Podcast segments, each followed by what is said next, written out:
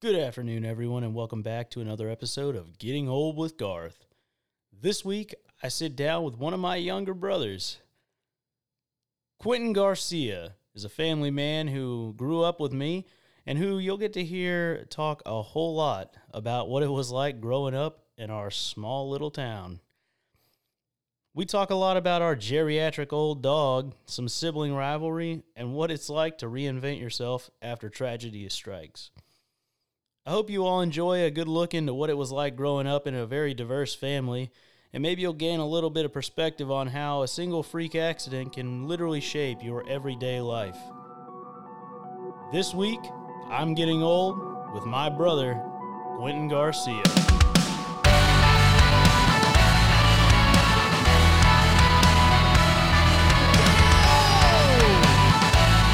This is Getting Old with Garth with your host, Michael Garcia. You're like So- you're like 29, right? Yes. Is it crazy how you know that? So who Yeah. are you? Quentin, your half brother. Yeah. Yeah, you're my half brother, I guess. Yeah. is what they would say.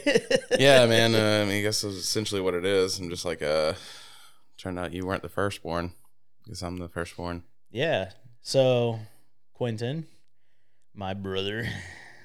Brother. This show is just uh, this Brother. is just called uh, it's just called Two Brothers. No, two half brothers. Two, my bad. Two halves of Two one half whole brothers. brother. Yes, Brother. one one whole mom, but a half a dad. Yeah. Essentially, I just don't Two have a dad. I guess. one mom. Shout out Julie. Yo, what Love you, up? lady.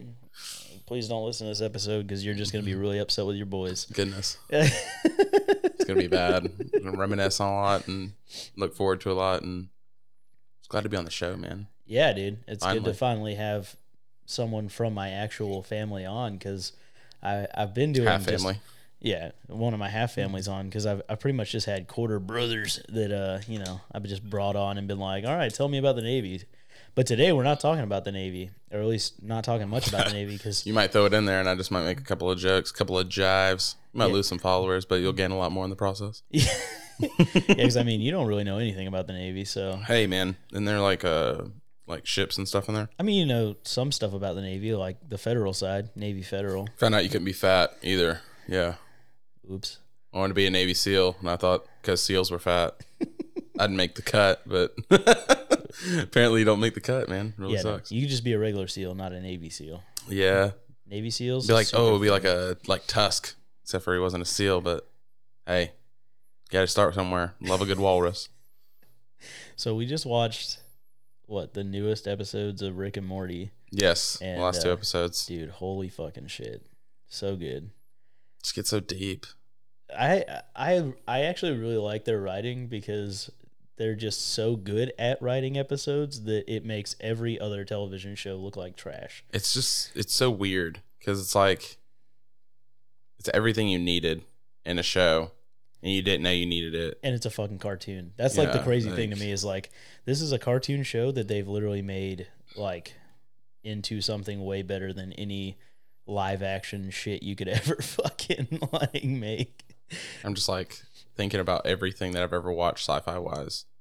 And I'm like, man, sci-fi is just it's all right, but man, It's such a you watch trash this, genre like, compared to just Rick and Morty. and it's like this is saying definitely you saying trash. I'm just like, it's just, mm, There's always something missing. it's always something. Uh, it's just it needs more comedic comedic humor, I guess. Yeah, I mean you you look at like what are some other like sci-fi things even? So there's like Gravity, right? It's like ooh, space. That's cool. I'm pretty sure that movie was just Sandra Bullock Floating. floating in a for like an hour and a half. I'm just wondering like how like scenes got cut in that. Like they're just like looking at us like look keep looking down their watches and there's like uh, is anything else gonna happen? Like nah, man. No, no, literally We're nothing. capturing the essence of Sandra Bullock, Look in at space. space. How cool is space? and I'm pretty sure they could have done that for at least 80 million less, just to put a a green screen and just a wire and just be like, just be you. just be in space. Yeah. Sandra Bullock's like, is that that literally it? I'm just in space, right? It's like they give her the script and it's like just two or three pages. And It's like, Uh, what did I sign on for? Do I do like, I say anything in here? Like, No. it's actually better if you don't talk. Yeah. we we just want to see space. We want to capture the realism of it. You can't say anything in space. Like there's just word doesn't travel. So Don't you can talk. scream, but I'm just gonna cut that out. and then you got what passengers? Passengers was pretty good. Yo, I mean, Chris Pratt, Rotten Tomatoes, beautiful. you suck because deserve way more than 43% that you gave it. Did they really only give it 43? Yeah, I think it's something like that. I'd look it up on my phone, but you know, I feel like that one had a pretty good story. I mean, it was like space, I but thought it was fantastic. I mean, it really puts you in the perspective, the, like the perspective of like, what would you do in that situation? You know what I mean? Like you're just sitting there, like, yo, I don't want to be alone, so I'm gonna let me get the else. baddest bitch on this like ship, and I'm gonna be like, yo, let me romance you. But he could easily have gotten anybody. He's Chris Pratt. He's like super hot, obviously. So yeah, but he was he was a lowly architect. I On, like, mean, in space, I don't even think he was an architect, was he? He's like, he was like an engineer. I think he he got on to that ship because he was gonna be one of the workers. She got on there because she was just rich and had like rich family. Yeah, she was like She was gonna tell a story. super baddie. And the thing was, is like he was an engineer, but he wasn't like an engineer engineer. Which now that we're thinking about it, what the hell did those guys even do? Like In engineers space? are just no, just engineers in general. Like and this is just a this is just a segue Oh, okay. because my buddy's an engineer, man, and you got to go through a lot of school. There's a lot of work to do, and then once you do it, you just don't. They don't have to do the work. There's other people that do the work, and then there's like, oh, what do you do? An engineer. Yeah, but like, what do you do? Engineer. Yeah. Like, yeah, engineer. yeah. And just take a sip of coffee and then just walk away and go do more engineering stuff. What's weird, right? Because you know they like to say that I'm like a, a nuclear engineer, which is a joke, right? Uh, whatever. That's what I tell everybody. They're really impressed by it. They Yeah. really, they really love you. They're like, ah, he really did something with his life. What are you doing? And I'm like, thanks, man. I'm a glorified light bulb changer. Yeah, yeah, yeah. Like, I'm an engineer in my own right, and I sip my coffee and walk away. well, what's funny is, is like I'm trying to go either into mechanical or electrical engineering, and the jobs are like so sporadic as to what you can do, right? So, like as an electrical engineer, right, you can be a guy who just wires up houses, or you could put cable in like commercial factories, or you can be like, oh yeah, I'm just like a maintenance guy that fixes like a giant panel of shit. Yeah, you say it with like the most like enthusiasm. And Yeah. the, the whole time I'm just like sitting here, like Bueller, Bueller. Like that's just. I but mean, like, but do you do that as the engineer? Do you do that? yeah, no, or do you just have a crew that- of guys that actually they wire up the house and you're like, yeah, I was the lead engineer on this. Uh, yeah, but what did you do? So there is a difference, right? so you have like design engineers that like basically go, "Oh, if you're gonna wire a house, you got to wire it like this." Those are the kind of people who sip the coffee and go, "Did you put the wires in the right place based on my drawing, brother?" And then you have the people who actually like wire this stuff up. They're usually like your level one engineers, so like the entry level. Once you have degrees, or you have stuff like, uh, was it Alex is an electrical engineer, right?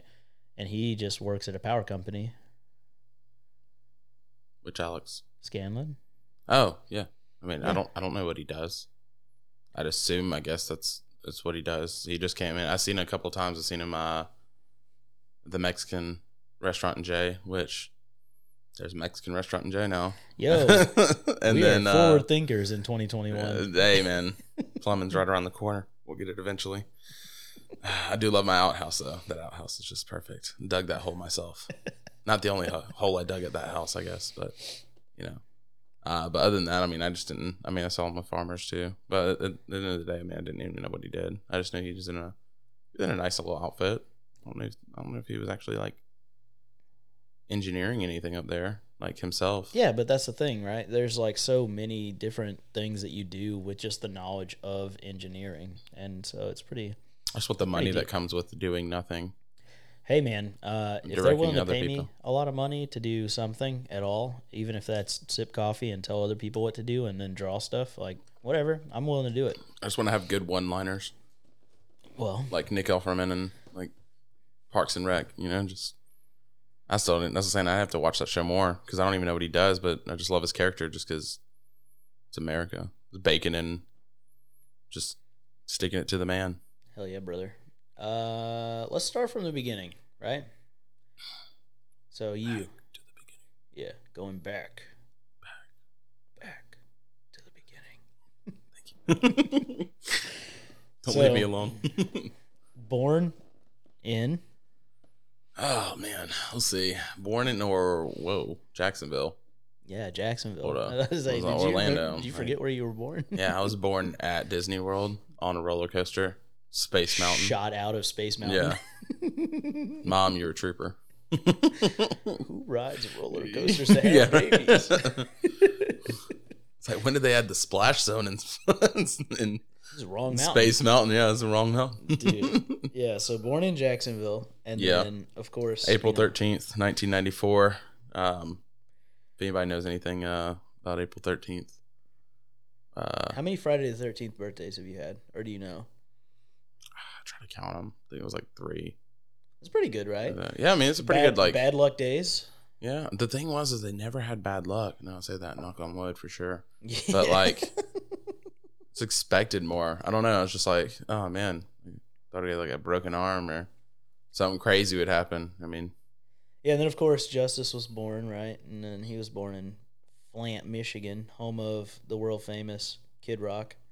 yeah, And, Kid uh, Rock and um, also like the number one murder capital in the world. So Yo, if he thinks real. about it, how lucky he got, he got to have been like one of these crazy chicks that I've seen lately that have been like so jealous of their friend that they cut their child out of them and then take them and think that they're just actually going to get away with it. But it's like, man, really just kill my best friend for a baby. it's lowest of low. Yeah, and then we watched uh, divorce happen. Luckily, you were young enough to not really know what was going on. Me, not so much, but it's fine. And then, of course, we moved back on down to the old Florida, and we ended up in Jay, Florida. How cool was that? Yeah, because we moved out to Milton. At first, we were living with Aunt Candy. Yeah, dude. For, And then, what, um, like a year, two years, and then I don't even know. I was like, saying that's El, you would El have Stevo would have came into the mix. They met at what some party or something, and then we grew up with Steve. Not a party. They just, uh, I think, Candy. It was was one of Candy's friends or something, or yeah, like a friend of a friend or something. And then like, Dad, I guess noticed Mom across the room, and it was like, Love at first sight. yeah, something like I was thinking of just any song that would have popped up in that, and I don't think "Love at First Sight" is a song, but uh, it's not. it was a beautiful falsetto for sure. And then of course we got to grow up in like a old ass house, dude. We were on top of each other for a while. That was so fun. I think it was wait, I don't know if it's old. Or, I don't know which which house are you talking about? The house they're still in. I guess hmm, we weren't really on top of each other. There was two extra rooms. You I mean you kind of got the room by yourself.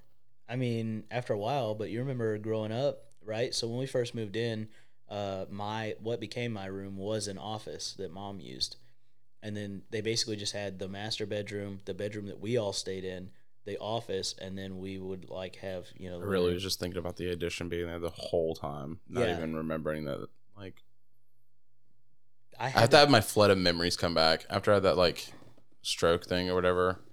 It was like We'll get to that. For so sure. many. Yeah, obviously we gotta get to that. It was what a what an eye opening. But yeah, that was. But yeah, like I think after after I had the mini stroke, it just kind of like threw all the memories off. But if we're going back to the beginning, back, back back to the beginning. gosh, expect Yeah. it one more time, obviously, because comedy comes in threes. Um, Rick and Morty obviously taught us that. That's how you know. Yeah, But, yeah, no. So but yeah, it was a yeah, man. Now that I think about, it, we were really on top of each other. until I became the first teenager in the house, and then I was like, "Get me the fuck out of this room, please." And then we had started building the addition, right? Yeah, And they tore down the office. We redid what became my room, which is why Mhm. it has like it doesn't have the wood panel, right? Because it's the only room in the house that has sheetrock yeah. until we finished the addition. Yeah. Did we used to have carpet? Yes. Yes, we did did. because I remember one time I was on the top bunk, which don't know why my fat ass was on the top bunk. I mean, You weren't- obviously, you weren't a fat I didn't get fat. Yeah, I didn't get fat until I was like 12 or something. Like, and it was just like, yo, you're gonna grow horizontally, not vertically. And then I fell off during a dream, and I scraped my face. Like it was just a rut, like a straight carpet burn on my face. And I was just like, and I was kind of like crying. And then like when I thought about it, I was like crying. And I'm like, was I looking for sympathy? Because I like looked around, like nobody was like obviously awake because it's like 2:30 in the morning, and I'm just going to try to pee, and like I just fell off and burned my face, and then I just like sucked it up, and I was like, Dude, that fucking bunk bed was dangerous. All right. So also, you know, I still have the scar on my forehead where we used to jump into the bottom bunk and I slammed my skull into the top the bottom of the top bunk. What a and good just time. Bled everywhere. Yo, Mm. so fucking nuts, dude. dude. Then- when I think about that bunk bed, man, I just think of all the times too. That just Gator used to just jump up there, just piss on the bed, like like you just well, like and so own it. you remember, right? Hmm Whenever I had gotten my second laptop because I had bought the first one hmm on one of the Black Fridays because we used to like go Black Friday shopping Dude, with mom all the when time. it was the realest of the real, whenever boxing gloves on. grandmothers were literally protecting bicycles with a freaking cane or. Moms would just be punching each other out for oh fucking yeah, sheets it was and nothing, shit. dude. Like Oh you you'd at least get like you just went there for the mass mayhem, and you just see the like you just watch it in slow mo, and Dude, I it's took like an elbow to the forehead crazy. for a video game for you. dude, Gears was the realest. Yeah, Um, that was actually really good Gears too. I think you got Gears three. I think so. Was it Gears three? Uh, I don't remember. It was two. I remember it was two video games, and I just got cold cock knocked the fuck out. And I remember just waking up with this like pile of people like snatching at these games, and one of the fucking security guys is like yanking me out of this pile of people, and they're like, "Are you all right?" And I'm like. Did I get the games? But jeez. so imagine getting hit in the temple by like a wasn't it like a woman did it or something? I think so. I can't. It was like remember. some older woman just temple just Yeah, rocked just you and then you're just like knocked me the fuck out. Are I you was, okay? Dude, I was seeing birds, and mom's like, "Did you get the games?" I'm like, "Fucking no, bitch! I got knocked the fuck out." I got a concussion. like, Is that one of the games? It's You like no, it's not on the list. dude, what was great about that too is we still ended up getting the games. They were like, "We're so sorry. Like, I can't believe you got knocked out. Don't worry, we're we're gonna give you these vouchers, and you can like come back next week and just grab the game." So mom still was able to get the games. Oh yeah. So I mean, you sacrificed. At, at the end of the day, you probably changed the whole policy around Walmart and Targets because they're just like, Fridays yo, changed, dude. They started doing this shit guy got rocked. they did that shit so early after that. They stopped doing it at like midnight. It was like Mhm. you can only do this at 8 p.m.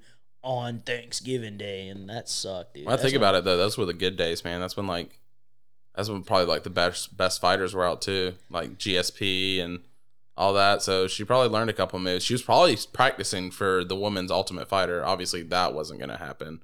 They weren't progressive then. So bro, it was so wild. But that did change. Like all the Black Fridays, I feel like after that was like so different for us. yeah, you can't even go just like you can't even go like be broke and just experience Black Friday anymore. You have to like you just go and you get a ticket and you're like, oh, I got a ticket and just come back and get it because I have my ticket. for an hour, get a ticket, come Yeah. back at like three days later and pick up your shit. Like It's one of those like kids these days will never know like what it was like to stay in line for 18 hours or Bro, whatever it was. That shit was a fucking war zone, dude. We used Dude. to. So I remember we used to do Thanksgiving with Ken and Chris and all them, right? Yep. And we would, Chinese Thanksgiving. yeah, dude. Chinese still Thanksgiving. still do it sometimes every other year. Dude, people do not real like when I joined the Navy. I was telling people like, "Yo, I I've literally eaten Chinese food for like every Thanksgiving. I didn't have a traditional Thanksgiving until I joined the Navy. I feel like because we always did Chinese Thanksgiving. But who wants a traditional Thanksgiving? Once you have our Chinese Thanksgiving, let's let me clear this up though. Shout out obviously, you know, Ken and Chris and you know, really shout out Cora. Cora is a bad bitch, She bro. Like she would stay best. up Oh my god! to like what a godsend. four in the morning cooking all this Filipino food. It is Filipino food because it'd be pancit, lumpia, fried rice, bro. It's literally the best damn Thanksgiving I've ever had. Like, and we tell people about it, and they're like, "Yo, like all we got so was weird. like, yeah, they just get like coleslaw and baked beans. Like, yo." Not that I'm And they get dissing coleslaw and baked beans, but I mean, just saying, I'd rather fried rice and pants pancit if we're being real. And the lumpia is amazing. Which obviously, speaking of the Olympia, still Olympia champ.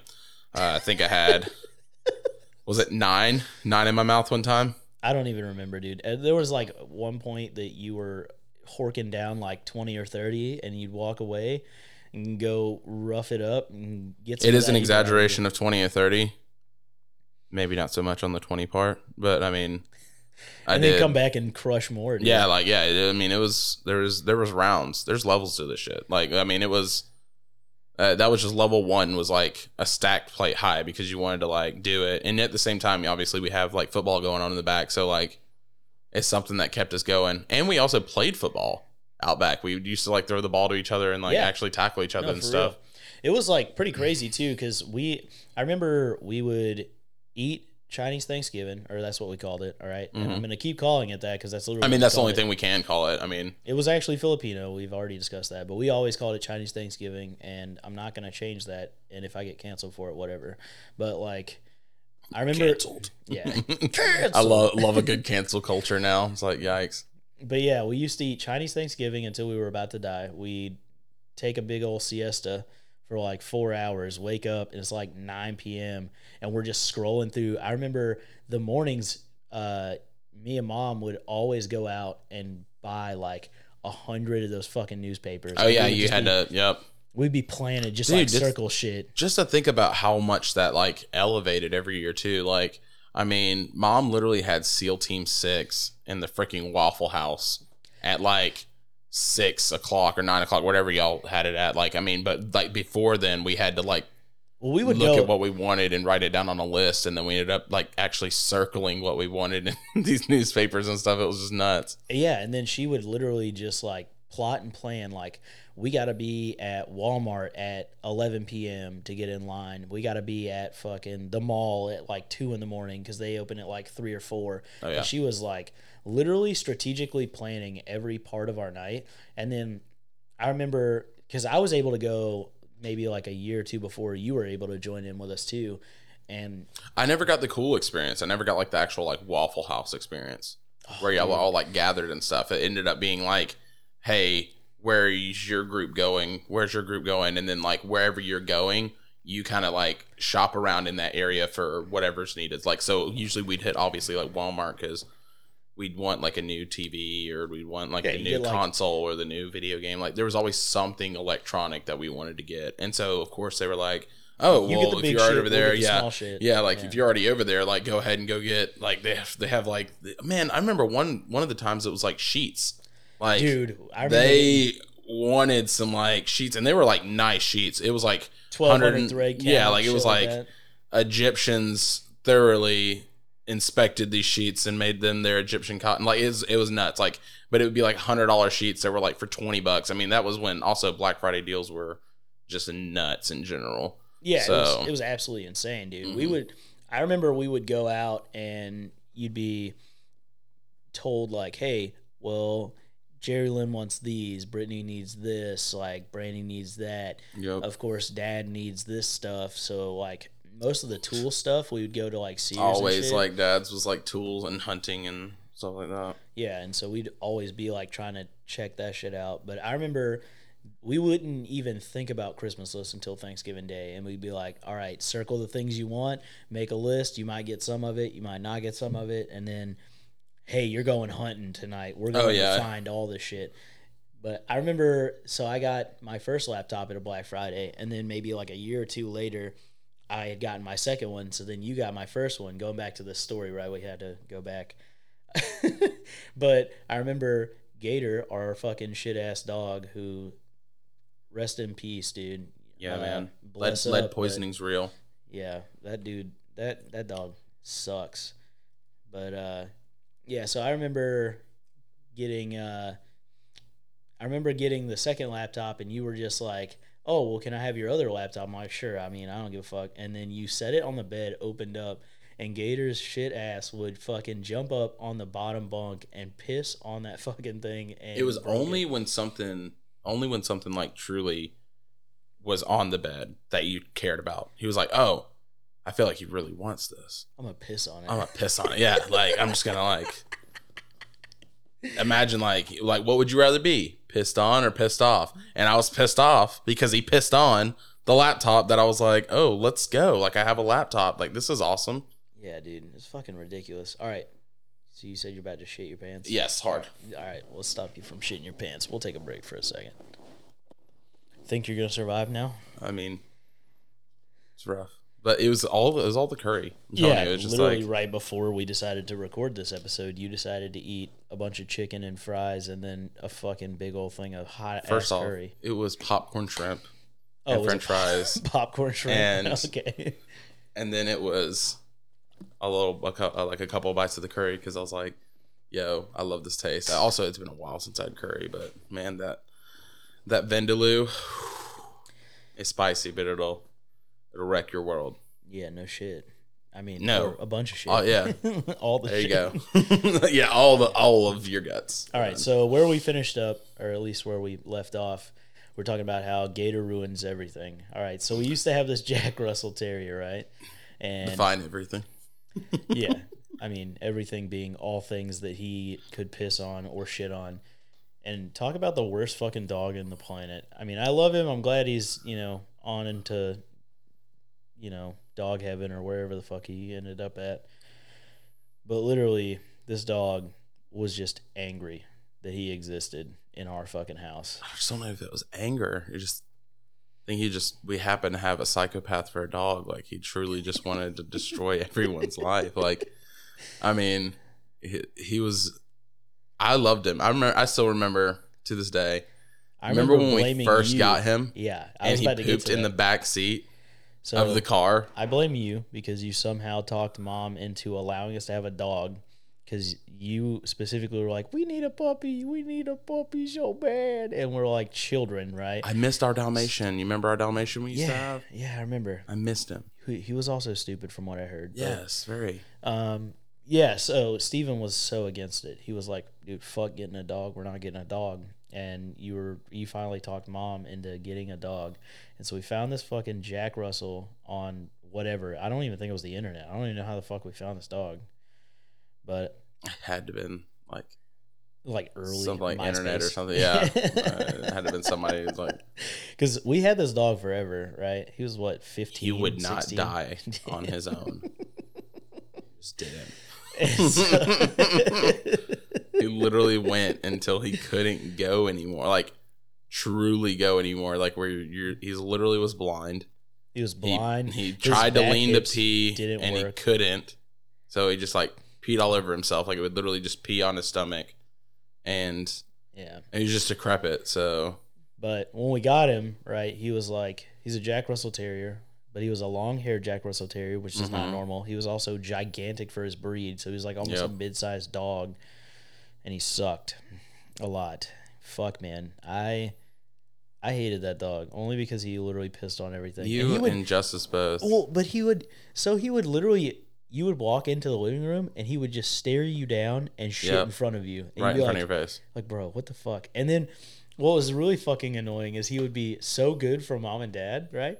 He'd be like, oh, yeah, you just have to take him out like all the time. And we'd be like, bro, we're never taking him never out. does it whenever we're around Yeah, we'll literally take him out. We'd leave him outside for fucking hours and then he'd come inside, shit on the floor, immediately just immediately he saw the trash can pee piss on it. easy easy Walk Like, into the just- living room and you're sitting in there, shit in front of you, Yeah. stare you down while doing it. And Like you literally walk just let it like we okay, so we made a fence for these like we well first off we wanted a private they wanted a privacy fence, so we made this fence or whatever. Yeah, we built the fence. Yeah. But it was like they literally they it, I mean they would event they would dig out sometimes or whatever, but then we like started putting rocks around it and stuff like and that. then he'd still dig out. so, and then me yeah. and Steven put rocks and concrete, concrete, yeah. around the edge. Then he would go to the door and dig under the door Mhm. to get into the fence. And you're like, dude, we There's can't nothing put you can concrete do, yeah. Like- There's nothing you could do. Like you just if you want to get out, you get out. But regardless, as the saying, there's sometimes that he wouldn't like dig out, Yeah. and you would leave him out there, and then whenever he came back in, you're like, yeah, you did- did good, like blah blah blah. Like sometimes we gave him like we gave him like treats and stuff, and then he would just immediately he took his treat, waited five minutes, you sat down, Shit in front of you. or piss. Yes, Yeah. either one. It was. This dog sucked, dude. You want a one or a two? I'll give you both. yeah. but oh, and he also he humped all of our friends' legs whenever he was like going through puberty, which for a dog would have been what like A year, Three year and a half, or two? Oh. I don't even know. But I remember you had a like stuffed gorilla back in the day, right? Mm. So we it was a gorilla with his thumb in his butt. yeah, like I think what your granddad gave that to you is like a Yes, granddaddy did give that to me. And so I remember you you eventually moved to the bottom bunk. I don't remember when you moved to the bottom bunk. Remember when I got fat and I turned twelve? yeah, maybe that's you remember that earlier story? Yeah, that that's when I moved to the bottom. yeah, so you bunk. moved to the bottom bunk, and Gator would literally like drag that thing all over the house and have a lot of coitus with it. A lot. a lot. Like, and uh, keep in mind, he was a one. He was the only dog at the time, and he was just sexually aggressive all the time with All the Of time. your, all of your fucking stuff. either with any of the stuffed animals or our friends' legs, and we'd be like, "Oh, he's just saying hi." This is how he says hi. so, and anybody, any of our friends know that this was Gator. Like, all I think even our friends hated him. Like, no, there's no thing. I'm sorry. I know at least Eric hated him. The dog sucked. Like, it just it was it was just wild. Well, and then, uh, I don't remember who had the idea, but it was like, oh, well, maybe he just needs like a girl, so he'll stop fucking everything. I think that was mom. and then Like, you, mom was like, "Hey, he and a girl." you again found the next dog because one of yes, your teachers. it was the teacher. Yeah, it was Yeah. the teacher. We found Little Bit, and Little Bit was the exact opposite of Gator. fat bitch lap dog. She wasn't fat all the time, but she was a super lap dog. She was not like she was a Jack Russell, but she was just not the energetic, like yeah, dude. gung ho type like Jack Russell that you usually found. Oh, of course, right? And I'm pretty sure she didn't even like having sex with Gator, and that's why. That's not true because she would fuck him in the face. Oh yeah, like she, yeah, she would just do it to him. Like she wanted, she was dominating. She was an independent woman. What could you say? Mm, jeez. that didn't fix anything either, though, because No, he it just he sucked so bad. He just shit. He couldn't even have proper sex with her because he was too big for her frame, is what they said. Yeah, some stupid shit. So like, and we, I, I'm, I don't even know. I was just a kid, man. I just, I believed in love, and if they had had puppies and all that, but I believe that he just sucked all the time, dude. It was so weird. But yeah, so like, I remember getting the dog. The dog sucked, and he would piss on everything. And you got one of my computers, and you had left it open for whatever reason on your bed. Fine, whatever, not an issue. Until Gator rolls up, notices that your door's open, jumps up on the bed, and just fucking cops a spot and pisses literally onto the motherboard and fucking fries the computer. I was literally downloading. Pretty sure it was like LimeWire, whenever it just destroyed your Yeah, you know that. your computer. Dude, so what if he wasn't before he destroyed it, I was trying to destroy it, but I didn't know that I was destroying it. Do you remember how fucking fun it was to just have like LimeWire and you just download fucking everything all day? was everything was it was zen. It was utopia. It was finally the world was at peace where you could have whatever music you wanted. And then we had Napster for a little bit. Mom had Napster for a long time. Yeah, she did, and isn't what that did dude did like illegal. Huh? He, well, Metallica sued him and shit, but whatever. It's fine. Yeah. But eventually I moved into my own room. That was cool, right? That was sick as fuck. And then you and Justice living in your room together. I, I, Pretty pretty harmoniously. It was, it was overall it was pretty it was pretty pretty good. yeah, I, I had to go through my emo phase by myself. It was fine. I remember You didn't go by yourself there, bud. Well, what was great, right? Because Eric was super into like heavy music too, and like so Steven, right, our stepdad, had like a bunch of sound equipment because when him and mom first met, he was in like a metal band. You remember going to Corey and them's house all the time, and I like thought it was would- Z's house. no, no, no, no, no. It wasn't Z at first. They they go to Corey and uh, Cameron's house. It was original Oh Cameron's yeah, house, right? yeah. Because Cameron was the drummer, and so we'd have house. We grew up at house parties where they were just jamming, and we were just playing. What was it fucking the Pod Racers, right? Yeah, we were playing. Uh, like one of the bedrooms. what a good game, man! dude! I- Shout out that game. Let's let's be real for a minute. Like that best game Star Wars was game ever. So good. hundred percent fantastic, and they did it like a re- they did like a remastered or something of it. Like Did they really? yeah, they so they they like remastered it and they put on like the Switch and like on PlayStation or something. Um, but regardless, why did you remaster? You needed to remake it. Like you need to do like another Pod Racer game, but like They do need to updated graphics and all that. Not just like oh, let's put it at like a 1080p, blah blah blah. Like, cause that was a good game. But Dude, yeah, growing up, I, I- God, there's so many things we could talk about growing up because I just remember like we had one computer in the house for a while, and it was like the desktop that mom used for work. But Yep. then we would always just be on like MySpace, just chilling, and then we got the Xbox. I don't know why I went through that stupid phase of like where I would put like a just a, a car I would never get in my life as my cover photo for MySpace, and then I put on like this like sexy hip hop track or just something like that would just be like, yeah, ladies, come listen to my Come check out my MySpace car that I don't yeah. own. Yeah, check out this, and then of course like. I don't even know if they did profile pictures back then. Was They there a profile? Okay. Yeah, they had I probably had like the douchiest face, like no doubt in my mind. I so I remember at one point I had like some weird like skull shit right in my Mhm. MySpace or whatever. Some like bullet for my Valentine shit, like gangster, dude. I just my shit was so cringy and Going for like, big titty goth bitch for sure. No trying, doubt, no tried doubt. so hard, didn't happen. There's no doubt in my mind. But yeah, literally, uh, Eric was great because when we got the Xboxes and you could load Mm-hmm. music into like a playlist. And I remember we had like Killswitch Engage, Bullet for My Valentine, like all this shit. It was so good. And we just play Halo. It's a You better know- time. I just want y'all to know that there was a better time before this just crazy shit we're in. Yeah. Like now. Growing up, like it's so weird because like I know that this is pretty much this episode is turning into like nothing but nostalgia from our growing up, and that's fine. But like people might not understand how fucking dope it was growing up. Like we grew up so fucking poor, and yet somehow every year we'd end up just hustling our way to getting new shit and like trying to keep up with our friends. But then our friends always come and hung out at our house. Like Yeah. we didn't really go to like other Justice went to other people's houses a bunch, but like we would always have people at our house. And there was like cuz mom had the real estate business, so at one Mhm. point she had that fucking big ass router. You remember we'd use that for the uh like LAN parties.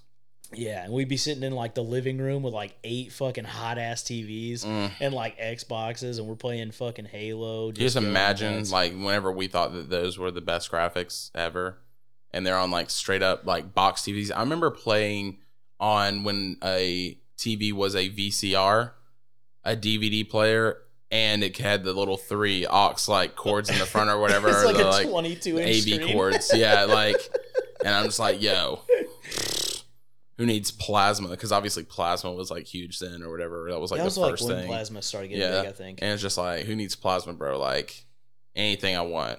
Like I was And playing never, straight up. We never fucking split screened either. That was the crazy thing because everybody's like, "Dude, you're fucking screen raping. Don't do, don't do yeah, that shit." yeah. Right. So then we we abused the fact that mom had like her own fucking office business and we had like the fucking LAN parties. So everyone would have their own TV. Yep. Everyone had their own Xbox. Everyone had Halo. You had to have your own, otherwise, like nobody, nobody's trying to split screen, bro. It doesn't matter how big the TV is. Yeah, is. no, fuck that, It's not the same. You're And- your own soldier on a team of misfits. dude.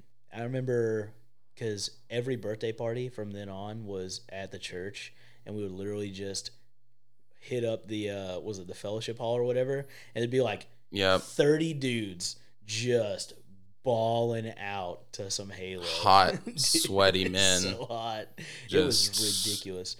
And 300 degrees. stunk, bro. Like I remember we would do like we do like the overnight. What were they called? The the lock-ins. Oh, dude. Yeah, that's right. You remember lock-ins? Yeah. So we did like lock-ins and uh, shout out Jay First Baptist Church. You know when Brother Bill and all of them were there. It was just like like I said, it was just a better time. But we would we would do these lock-ins. Of course, if anybody knows what lock-in is, I mean, then you literally were like in this building, locked in essentially. Yeah, locked into a church building, and Mhm. it was our youth group that we had. It was like, which was the coolest. it was Like, we had 60 like fucking people. yeah, dude. like it was when it was like big. Like I'm talking, our youth group was huge, and I mean, you had like they had the ol- the older guys that would that you. I mean, uh, that's who we usually hung out with anyway. Was like the older dudes, be like um like Blake Lewis and Alex Scanlon and Dude, all that. he ended up marrying like Amanda, and I was like, "Yo, this is that's so such a good pairing." yeah, it was it was a fantastic pairing. I'm actually really happy for them for sure.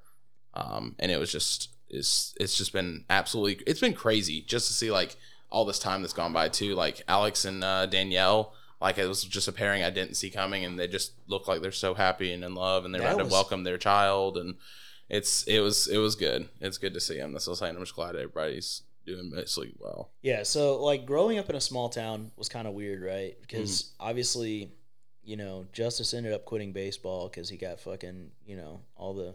There was like some issues that we had to deal with because you and him being Hispanic, and obviously Eric and their family, right? And we only had a couple of Hispanic people, but you kind of like flourished at the school where Justice Yeah. didn't for a while, and he was just justice and me are just like like people like to compare more like the looks and like we're like the same person but we really aren't like justice No. is like he's super i mean he's super like about himself and stuff and he i mean he's it's not like it's not bad i mean he is i mean i don't know it, i guess it can be pretty bad sometimes but like i mean he's just justice i mean he, he's his own Yeah, dude just kinda- like we of grew I love him. Like he's an asshole, but he's like he's our asshole. Like I mean, it's just watching him go from like what he used to be to what he is now. I mean, like shoot, man. Like was- we we both love that guy. I think that he was like always our like he was the trendsetter of all of us. he was all he was always like our mediator too. Because me and you fought like cats and dogs. I- like mediator is a strong word. He my bad, a lot of those fights. antagonizer. Yeah. like he was just like, yo, this fire's dying. Like, let's throw some more gas on it. Like, and just freaking, because me and Drew had some fights coming up. yeah. We can talk about that for fucking an hour. Yeah, literally. we could probably get to that later for sure. But like, even like growing up, but like especially like with like the high school thing, you know, like Justice did his own thing, and my thing was just like I wanted to, I wanted to know everybody, I wanted to to be around everybody, I, I wanted to be liked. I mean, by everybody. I mean, then if there was always a conflict that I had with somebody, I was just like, yo, I want to like fix this right away, you know. So, but like even then, like growing up, like, and you got to think, I was not, I did not expect to get all the awards that I got and stuff, you know, like Homecoming King and uh, or not Homecoming King, uh, Prom King, and like Mr. Jay High. That was stuff that I thought like more of the popular guys were gonna get, like you know, Well, like a and you know to get to that right because it was kind of weird us growing up because we didn't we weren't born in the town right you Mhm. were you were young enough i think that you started what kindergarten on time there yeah, because I, showed up in second grade so Yeah. That was like a big thing because we went to T.R. Miller before then, or I went, to, I know I went to T.R. Miller or whatever before then. i went to ss dixon and Yeah. pace first Yeah, But yeah, and then we moved to Jay, and so we were kind of the outcast people, right? We didn't like our our small town is pretty much like people who were born in the town, their parents were born in the town, their grandparents were born in the town and shit, right? And so it I was mean, like, you had like five generations dude, it was crazy. in like in Jay. and so there was like that old money, right? Old white people, Mm-hmm. oil, whatever. the oil in that farmland. Yeah, and so us growing up, right, when we were when we had first moved, we were kind of the outcast kids. Justice was the first person that literally basically grew up in that town hmm because you like you were starting school with a lot of the people, so you had a little bit more chance to grow. But I missed a couple years just because I I think we showed up. I was going into second grade, and like I had that surgery when I was in second grade so that I wouldn't have cross eyes because you know of course four eyes Mr. Cross eyed me had to get the look of the draw out of all of us with the devilishly good looks. When I really think about it, you eyes. really had the the rough end of the stick on a lot of things, man. dude it was nuts right and so we uh when we moved to the town i kind of like started to know people but i was always the black sheep of the family i partied a bunch i like hung out with the the crowd that was not the in crowd you were kind of in the in crowd and justice obviously like tried to I was just take over everywhere. I just dipped my toes in everything. Like I was either with like I could be with the jock. I mean, I was a jock, but so you like, were uh, in football, Yeah, but you were like you knew all the music people that I grew up with, right? Mhm. So we were all like kind of dealing with. You were in the music, you were in the like uh, football. You played the sports and stuff, so you got to know all the track sport and people. field. Like I did. Shoot, basketball one year. I'll get to to my glory days of basketball later.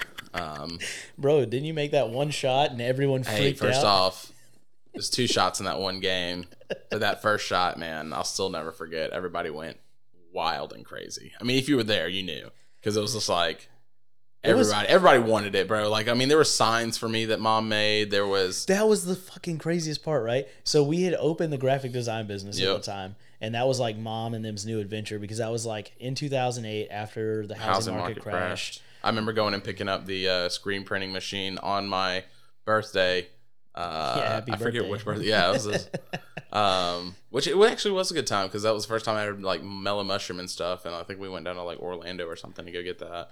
Um, and then yeah. we brought it back, and so we took off like because that was close to. So I remember my senior year, I designed our senior shirts because I was like big into art, big into like music. So I was like the artistic person, right? And you you were into art and stuff. You were mostly like in sports though. oh, yeah. And so I remember I graduated and you had joined the basketball team and mom made like all these signs. It was like big baby Q and it literally had a giant baby head. Yeah. Like, dude, it was literally the nuts. words "big," a baby head, and then Q with an exclamation point. Yeah. And then uh Maybe not the exclamation point. I don't know. yeah, but I remember you were playing basketball, you made the shot, and the entire crowd just goes nuts. They're like this big ass Mexican kid throwing the Dude. ball down. Nothing about me when you looked at me was basketball. this guy has basketball talent. Like, first off, gravity hits me like a truck. It does not want me to be in the air for long. Um, and then I'm also like five ten and like two hundred and fifty pounds or something. Maybe they're like two, maybe been like two forty because it would yeah, have been you like were in bat. Yeah. You were you played basketball, but you were a football lineman yeah. for fucking ever. Every year, yeah, since like seventh grade. I mean, shoot, even going before then, when you go to rec league, man, I was just like, it was just like, nah, man, you're you're gonna be big. I mean, there's just nothing about you that's gonna scream running back or fullback. Which, to be honest, they couldn't take me down. It would take a lot, but also we ain't getting far up the field. Yeah. I mean, our football teams were fucking hot garbage anyway, so it didn't really matter. They're the like, last good team we had, I felt like was Brant Hendricks. Whenever he was the quarterback, that might have been like the last. We had like a 2008 or 9. yeah, something like that, where it was like an actual like winning season. Yeah, man, what a fucking time. And I remember, so like, you know, us growing up there was like really weird, just because people would always come to our house to hang out, right? Mhm. And so we would have people over all the time, and mom was like, "We're eating spaghetti." A metric ton of spaghetti. We're eating fucking Debbie. It's probably why it's my 'cause cheap as favorite. Honestly, just like spaghetti was just so. It, even now, it's just so cheap to make. You can just go get like two cans of sauce and a thing of like the the most expensive part's Ten- going to be the meat, 10, bro. Ten bucks and you can eat spaghetti for a fucking week, dude. It's Two, nuts. two. If you can, you can stretch spaghetti, bro. Oh, I know. You can definitely stretch spaghetti. Yeah, because my son right loves spaghetti, but I I just have like these Vietnam level flashbacks to us growing up on spaghetti. So I always make way too much, and then we end up eating it for like a week straight. And my wife's just like, "Dude, fuck you! Stop making fucking spaghetti, dude it's the worst like even when you make it because obviously lucian loves you know spaghetti himself which that's my son obviously if you don't know yeah, lucian is my son um he loves spaghetti but every time we have spaghetti it's a battle of you're gonna have to clean him up and i'm talking deep clean because somehow he gets it dyed into his hair there's a noodle behind his ear like it's like a freaking pencil like an old school teacher or something and then he just finds it you'll find noodles and meat sauce in his diaper. And it's just like, did it drip down there? Did he stuff it? Like you don't know. You just spaghetti's everywhere, and you just know every time you do it, he's gonna have a bath right after. fuck yeah, dude. But um, oh, you know what I just remembered from your uh, middle to high school days was when you got in the fight in the locker room and everyone's just cheering you the fuck on. dude. The only fight was- I've ever been in. that was that was the game right there. That made I think that made your entire high school after that is because right. So we grew up in this town. You get fucked with like habitually because you were the nice kid, right? And Nice guys do finish last. yeah, except for in your one instance where was it like whatever the fucking kid's name was, right? He had like stuffed your fucking jeans into a fucking toilet and you were like, Nope, done. Fucking fuck this shit. And I just remember you jumped on top of him and just started beating the fucking shit out of him. And everyone was so mad. He'd also he had hit me in the old gym at first, and it was in front of everybody in the class, and I was just like, "Don't want to get suspended." I know Steven's at home, and he's gonna whoop my ass yo, with straight up. a belt or something. Which even up. growing up with dad, I mean, he was like, "If you're gonna get in a fight, you better win because you know." If you get your ass beat, you're also gonna get your ass beat when you get home. But it was like I was gonna get my ass beat regardless. Didn't matter. Yeah, so you don't try to fight people. Yeah. But he's like, hey, you better at least get your fucking licks in so that you can at least get your ass beat a yeah, winner. at least like yeah, at least be a winner when you did it. So like even where he hit me in the old gym, I was like, all right, this is happening. I was like, uh, he was like, I think he called me like a pussy or something, and he was just like, do you want to? Uh, he's like, you want to do this? I was like, not here. We'll do it. Like it was one of those literally three o'clock in the locker room, I'll like. fucking meet your ass. Yeah, like I'll meet you at three o'clock in the lock. And that was before a track meet. We actually had a, uh, a track meet before then, and, then that was just the time that even like the seniors had all agreed on it. You know how fights go, man. Everybody's talking about them all Dude, day. all they fucking know. day. I literally heard like, oh, dude, Quentin's getting in a fucking fight today, and I'm just like, the fuck is he? Why the fuck is he gonna fight? He's not a fighter, dude. He's never fought ever in his fucking life. Yeah, you're probably even thinking like, "Damn, dude, like, I don't ruin my reputation, bro." Well, like, And I, I remember, so I, I showed up. I'm like, if he starts getting his ass beat, I'm jumping in. I'm kicking this kid's fucking teeth in, right? Fuck this kid. And, you know, it's that like brotherly thing of like, you throw me through fucking chairs our entire life because you just got way bigger than me. yeah, But like, no one's gonna fucking deal with you. I'm gonna fucking deal with you. yeah, And so fucking I showed up to this thing going like, dude, if, if this kid fucking starts getting the upper hand, I'm slamming his fucking head in the lockers. I'm gonna beat him to death. mm And I remember walking in and like you guys had just gone to fucking town. And I remember you like slam this kid on the fucking ground in the fucking like locker room. And all these dudes are just fucking like, whoa, yeah, fuck yeah, all right. And fucking, It was you- crazy in that locker room. I can, to be honest, I probably didn't even like notice the noise as much as my adrenaline was Dude. pumping because obviously it's my first fight, and I'm not one of those that like we weren't gonna like just talk and get in each other's face, and you know I can smell Yeah, his no. dog water breath, and like, and then we're not gonna do anything. You know what I mean? It was like one of those like, look, I'm here. We showed up. Let's do it. He I hit me good two or three times. and you I- fucking slammed Yeah, I hit him and then slammed him on the ground you just and jumped on I top stopped. I saw. I stopped for a minute too. I was like, "Hold on." I was like, "I was like, hey man, this could be over, whatever." And he was just like, "No, like fuck you" or something. And I'm like, "All right." and and then you just fucking jump Yeah, on this I just had to handle it up. the fucking shit out of him. Like, are you fucking done yet? You fucking yeah, done? like I kept saying, "Are you done?" Like, and he wasn't. He just kept. He was just even more mad. It was like, man, I realized it just fueled him even more. And then I remember the seniors had to like grab me and like take me off of him and be Yeah, like, and, "Dude, like- the track meet's about to start. Coach Whitfield's gonna like wonder where we are."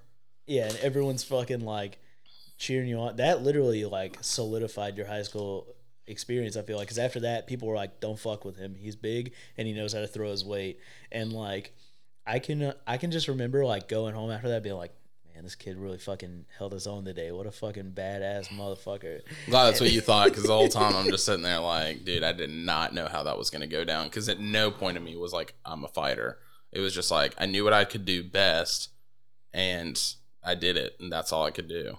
So, I mean, and it it turned out good, right? Obviously for you. And then that kid just kind of got, you know, nobody ever took him serious again, which was cool, smart. But I mean, shit was nuts, man. And then, like, I think you were the only one of us that ever really got in a fight. I mean, the only other time that I ever got in any sort of fight was whenever I got fucking jumped whenever I was helping that girl out. And um, RIP, man. You always get put in the worst situations. dude, I really like. I walked myself into. it could so never been fair. It could never been fair. I feel like the only type fights you had that were fair would have been like me versus you in some way, but at the end of the day, it was just I was bigger.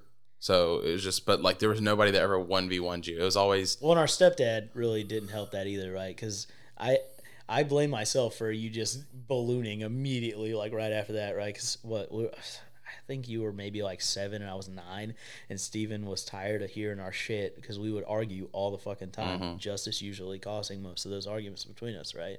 Ag- antagonizing everything, and he was like, "Fuck this." Uh, throws. I remember he threw the fucking what the mattress out in the shed that we had built, and was like, "That's it winner gets to fucking walk away, losers getting their ass beat by me. Go. And I was just like, I'm not fucking losing this. And it was the it wasn't even that. It wasn't even seven and nine. We were older than that because it was it was because of something that that happened to do with one of your exes or a girlfriend or something. Oh, then I, I was have been like I 13 or had, 14. I had busted up your privacy or something, and it was it was messed up of me. I mean, I'm, I even realized I was just an a hole, like even younger, but it was just one of those. It was like a trigger anyway, and then Dad was just so tired of us like arguing. which the reason for the mattress, y'all have to understand, we were like we grew up in like actually watching like WrestleMania and stuff on TV. Yeah, we like, were- we were- let's go back, Back back. to the beginning. Exactly. so now it's in threes.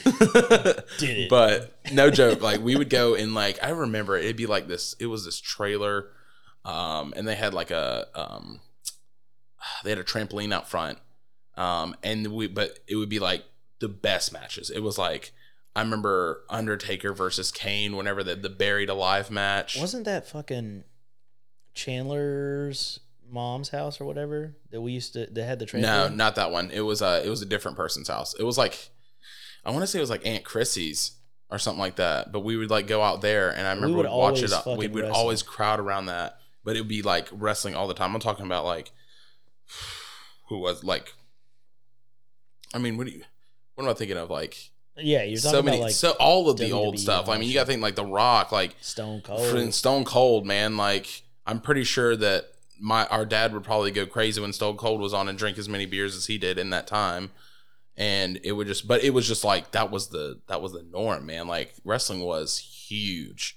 Yeah, for us and, and I'm talking especially when we were younger that was like every week we'd watch i remember uh dad took me to go when wcw was big right Mhm. when that was a thing to go see sting and we literally still have the sting mask in like a curio cabinet at the house dude, and like that shit was. I forgot wild, about that. I'm glad you brought that up. That was a, that was I remember seeing that Sting mask. for our entire life, dude. Oh, that dude. was like wrestling was big, dude. What what fucking nerds we were raised to be, and like Steven tried to like put on this big facade that he was like big old country boy, which he was, right? I mean, Obviously, he worked on. I feel like wrestling could go for anybody, man. I feel like it wasn't necessary. Like it was good then. You know what I mean? Like who else could see mankind get choke slammed through a cage and land on tacks? Like Fucking whenever I watched the behind the scenes of that or whatever, or read about it, like whenever mankind was coming up with like, yeah, and then Mick Foley, Undertaker, baby. you you throw me off the steel cage that's like thirty feet in the air, and I go crashing into this, and he's like, this guy legit wanted to die, like everything he was asking for me to do, and I'm like, dude, you got to think like the the commitment that you have to that back then, you know, I mean, they were just doing crazy stuff. Yeah, and we ate that shit up as kids. Oh. So we were always wrestling, always. We had the action figures. I remember when we got our first ac- actual wrestling ring. Dude, the imaginations were running wild back then. Now, I mean, obviously, you got like tablets and phones and stuff. Yeah, but we dude, didn't have that shit back. yeah, imagine like I mean, playing like what we were doing back in the day was literally climbing trees and scraping knees, man. I remember we built a freaking skating ramp out of like some plywood and stuff. Yeah, Ate dude. shit on the bike hard, And but we went back for it again. yeah, and then the other Eric, my friend Eric, right, growing up, Mm-hmm. he had a fucking potato patch in his fucking backyard, and we would literally just beat the fuck out of each other with giant ass sticks. We'd go out hunting for sticks all day, and we keep the best ones, and we just go and fucking run around beating the hell out of each other. All right, like- y'all was on a whole nother level because we never did that. Well, yeah, but like we would run around and do like you know sword fights and shit like that. Like we were- Hashtag Duke Nukem. yeah, dude, it was some fucking dope shit. I think you also watched like D or y'all played like D and D and stuff too. Didn't we y'all? told we told mom that we played D and D. That was that was party times for us. Oh, okay. Yeah, our D and D was drugs and drinking, but it was fine. Keep in mind, again, I was the one that was like Well, and that's what I'm saying, the right? good. That's what sucks, man. Is You like I and was like the were good, kid, man. You guys didn't do anything while you were in school. I Come was on, man. I was gonna go pro one day. I couldn't get into all that. Yeah. Meanwhile, I'm out partying like every fucking weekend with like all my friends and shit. I was the black sheep for sure, you know, because I don't even know if you liked sports then. Like probably not as much. You just kind of were just in the band and y'all were kind of doing y'all's own thing. I liked football and stuff, like you know, and obviously, Well, I mean, you were gay. Yeah, you were a Gator fan for sure. but like you know, we grew up on sports. We Mm-hmm. grew up on wrestling and shit. And I just, I remember in sixth grade, I was like, I don't want to fucking play baseball anymore because I was a part of like a baseball team that was Mhm. like really good, but I was just like, I don't want to do it, you know. And Steven was crushed. He was like, You guys have to play sports, and I was like, I'm just gonna play band instead. And I got into drums, right? Mhm. And so it was like something different. And Yeah, if you're gonna do something in the band, you got to do something cool at least. Yeah, you got to do Like be a something that'll allow you to hook up with chicks still. Because that was that's that's the that's the motivation right It's there. the male per persona right there. But no, even then, I think it just, I think Dad was also still like he was listening to like Creed and Korn and stuff then. So like, I mean, even drums, like, didn't he try to transition you over to like either playing drums there or you're like playing bass or something? He gave you like the bass guitar. Yeah, he gave me the bass. He gave me his bass guitar, which, right? So our stepdad Steven, right, tone deaf as shit. I don't know how he taught himself bass. It was literally he could look and see what like Greg, his brother, was doing Mhm. on guitar, and he could play. He could follow along on bass, like in perfect rhythm. But he had no tone whatsoever. Like it was crazy to me. And so I taught myself bass, and that's how I got into my first band. Was I played bass, right? For Mhm. Old Nightmares Never Sleep, dude. I still Peace listen to it this day. I literally showed a friend of mine that the other day. Like I showed somebody just sent one. me somebody just sent me a message the other day. It was like, "Yo, I know this is a past life for you, but this shit is still a banger." And I was like, "Bro, I entry that." one still it gives me chills man like legit chills like i was driving in baker and uh i put that on and just the talent you had i remember when you first started and i feel so bad man i was such a dickhead to you whenever i was just like Dude, dude, you suck Every- like you'll never get better like it, It was- literally was one of those hatred and you can just see like um almost like a uh timeline when it goes through chronological order and they do that in like movies where like you put on like some badass song in the back and it just motivates you to be better Well, it and was- you got so good It was so funny too, because like I remember, because I got out of high school and I was still like playing music and stuff like Mhm. here and there, but I, I was always into like heavy music, right? Because Steven was a in a metal band for our childhood, and when he gave it up, he got into like old country, which I I still like old country, but then he also got into like 50s gospel, and I could not I could not roll with that, dude. It was just too much. But then um not like- enough yeah, not enough. But then uh, I remember getting into music like super hard because I had a bunch of friends who were like, "Oh, we're just gonna play music," and then I ended up dating a girl who was like, "You know, what would be cool is if you joined a band, right?" And I'm Mhm. like, "Sure, whatever." Like, you know, I, I've been teaching myself bass and playing along, and everyone in the house is like, "Can you fucking stop playing? Like, you suck. I'm tired of hearing this shit." And I'm like, "All right, cool." So then I bought myself some headphones Mhm. and I would just play in my room to like all my favorite songs. I'm teaching myself like Killswitch Engage and like Bullet and like all this like crazy shit, right? And the little bit that you and Justice took was like the Killswitch Engage, the Bullet, and things like that. Because we would just be jamming that when we were playing Halo, anyways. And I was like, Yeah. want to play that. And so I started getting kind of good at bass. also it was like guitar hero 3 dude, Guitar Hero literally guitar hero 3 like life, it dude. was that one was just like guitar hero 2 was all right but guitar hero 3 was just all the a best whole songs. nother yeah like it was just i mean all those classics and i mean it was stuff that we hadn't like heard but it was from like bands that like we knew Yeah, and and it was like could, dude and you could play those songs like come on man And so I remember getting like into the band and a couple of guys were like, "Hey, you know, like we're looking for like a a bassist for this band." And I was like, "Dude, I can play bass." And I was like, "Just send me your album and give me like 2 days." And over the course of 2 days, I literally recorded myself on a webcam on my fucking laptop playing and jumping around my fucking tiny ass room to like every song that they had made and it was like seven or eight songs at this point right Mhm. and they were like, "Yo, this would be sick. We play in Molino. It's like 30 minutes out of the way, right? And uh, just come out and we'll see what's up." And so I drove to this kid's house out in like bumfuck nowhere on the way to Pensacola, and I showed up, and I'm like playing, and they're like, this will be sick. You're gonna you're gonna be a great fit for the band."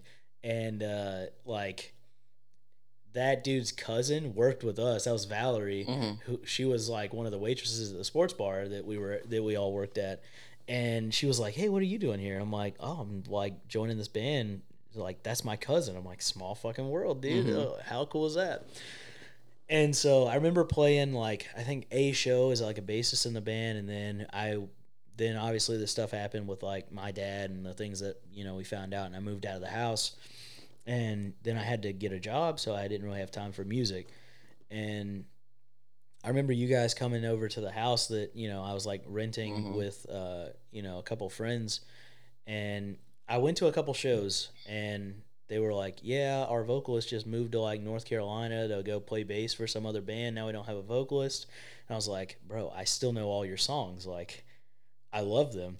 And I had been teaching myself to like scream and yell to like all my favorite songs, so I had like no skill, but I had enough, right? Mhm. And once again, just recorded myself on a webcam I remember actually Jumping watching around. that recording. jumping around my house now to like every song of theirs and they're like at, they were because they were gonna go with like another guy who was in another band in pensacola at the time and they were like dude why don't you can you come out next week? We're recording a song in daphne. And i was like well, fucking yeah yeah sounds good. So i remember calling out of work for like a week to go hang out with the boys and record this song and that became entry one. And that was like my biggest work right? Mhm. uh, they like did a bunch of promotion work for it, set everything up, and they were like doing all the shit, right? And then I became like what felt like a local celebrity, which was fucking sick, right? And that was like finally I felt like I had belonged somewhere because I Mhm. always felt you like found like black- your niche. Yeah, because I was the black sheep in our family. You know, you guys weren't about partying. You guys were still kind of young and stuff, and you guys were like, "You need to stop drinking and doing drugs and all this shit. Like you, you're better than that." And I'm just like, "Look, man, I'm just living. Like I've got a lot of shit on my plate. Like I'm gonna do my own thing." And you guys were like so against it for so long, and then I remember That devil's lettuce. yeah and then then that shit like dropped and it was like so different because i talked steven into coming to like one of our shows at a bar Handlebar, bro. And- yeah and then all you guys showed up and i'm just like in my fucking Dude, we look like literally a suburban family showing up with all these other with all these other people and they're all like dressed in like black and like everyone's wearing mosh skinny pits jeans and and skinny shit. yeah, like it You was just like showed up in like graphic tees and fucking like button up shirts it was like, hey, what's up, people? how's it going guys Yeah. I'm just in my fucking element and i remember Drew just having that long hair just draped over one eye, oh, all Oh, yeah, the- mysteriously. And Justice was the fucking Justin Bieber kid. I Yeah. remember, and so he was definitely like, not what our scene was. yeah. And but I remember getting off the stage, and Steven was like, "I mean, I don't really know what you were doing up there, but I'm proud that you're finally like doing something you like." And that was like a huge thing for me, and it was kind of cool, you know. we just needed sometimes we just needed that approval, man. It Yeah. just it just was like, and people don't understand that. You know, that's even it's even with like the reason you know that Letty's that I I call her my daughter, man, because like you don't understand like not having a dad's rough. It truly is like Yeah, not oh, knowing. know. yeah, like I mean, I mean, even growing up with like Ruben just not really being there, you know, it just really kind of sucked, you know, and so like that's why I want to make sure it's an effort that she doesn't go without having a father because I know how it was. I know how it was for you, you know. So that's just a big thing is just having that fatherly approval, you know. Like I always wanted my dad to say he was proud of me, you know. And so it was one of those kind of moments, you know, that I, I know you probably definitely enjoyed. Yeah, and it you know it's pretty crazy because like we all kind of grew up with Steven being our only like dad figure, right? And Mhm. it turned so wildly different because I remember when I found out, which I don't remember if I told you guys how that kind of went down, but whenever Steven kind of sat me down because I was just mad shit talking. This was right before your graduation, right? When Ruben was supposed to come down, he was like, "Oh, well, that's not your dad," and I was like, "What?" Like, and then you know, seventy two hours later, I moved into fucking Pace, and I just left forever. And then you guys came out, and y'all would like come and hang out at the house. And I remember the one time that you guys had come over, and I had just ate like hot dogs, and I just ruined mom immediately. I think that was I think that was Justice. Justice went with you because I didn't get to go out there and enjoy the actual experience of whenever you were talking about how delicious the hot dog was. hot dog was fucking delicious, man. Mom's, Mom's- bewildered face, Dude, like, oh my god. "What did you say?" it was so weird because she like always thought that I was like a super good kid, and I was so the opposite for. Which, let's be real, we really were. I mean, we weren't like on like any news outlets, or we weren't really Yeah, being I mean, talked I- around around like. we never went to and- prison or nothing, Yeah, which was we didn't kind of like. cool. I mean, really, we weren't like doing like hard drugs, and people were know. Like, I wasn't even doing any drugs. You know, I didn't drink until I was like twenty, maybe. Maybe I had like something at nineteen or something, and I didn't like do any drugs until I was twenty three Yeah, or something like that. I actually smoked weed for the first time, and then uh, like obviously I can't smoke it now, you know. But like it was just it was one of those. It's just like my anxiety kind of like took that over and was like, yeah, you can't do this. Not even to help you, but even then it was just like I think there's a time for everything, and it was just kind of like you know whatever. But even then, that's the same. We grew up when we were fine. Like we really weren't bad. We never snuck out. I hold on. I never snuck out, and I You and Justice Justice didn't sneak out. But you out. had that perfect window opportunity. Well, and you remember because we did the addition on the house and we put in brand new windows in every room, Mhm. and all the windows came with a new screen. The day we put them in, I kicked the fucking screen out, and Steven beat my fucking ass about it. He was so pissed, but I kicked it and like bent it and broke it enough that like you couldn't put it back in, Mm-hmm. and so my room just never had a fucking screen. I don't even think it has a screen now still. And so I would always just wait until they went to bed and then I'd be like, "All right, cool." And so where their room was was perfect cuz even though I was driving the S10 at the time and it was Mhm. loud as shit, dude. Uh, I would lift up the window, just jump out, crank the fucking truck up, wait for it to idle a little bit, and I just roll slowly out of the Yep. fucking driveway and then just, just, like burn out on the fucking street. And I was always leaving, dude. It would Tuesday fucking night, Friday night, Saturday, didn't give a fuck. I was like going out, meeting chicks in town, doing stupid shit. Like I was I was a terrible fucking kid. I'm so glad that I didn't end up with like a child at like 16 or fucking some crazy shit going on cuz I was a fucking I was a fucking mess, dude, growing up. It was wild though. And like I don't You're know. So misunderstood. Yeah, mom made me take the fucking trash out. What a bitch.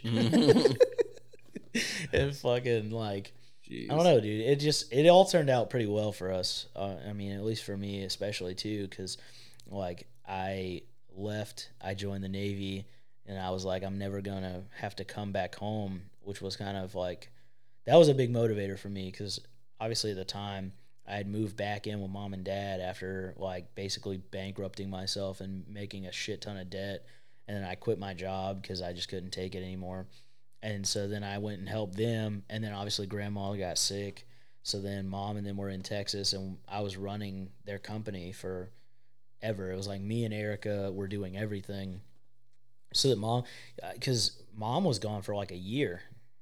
Like she spent a year in Texas. And she was like leaving, like she'd be back home for like a couple of days and then leave or whatever.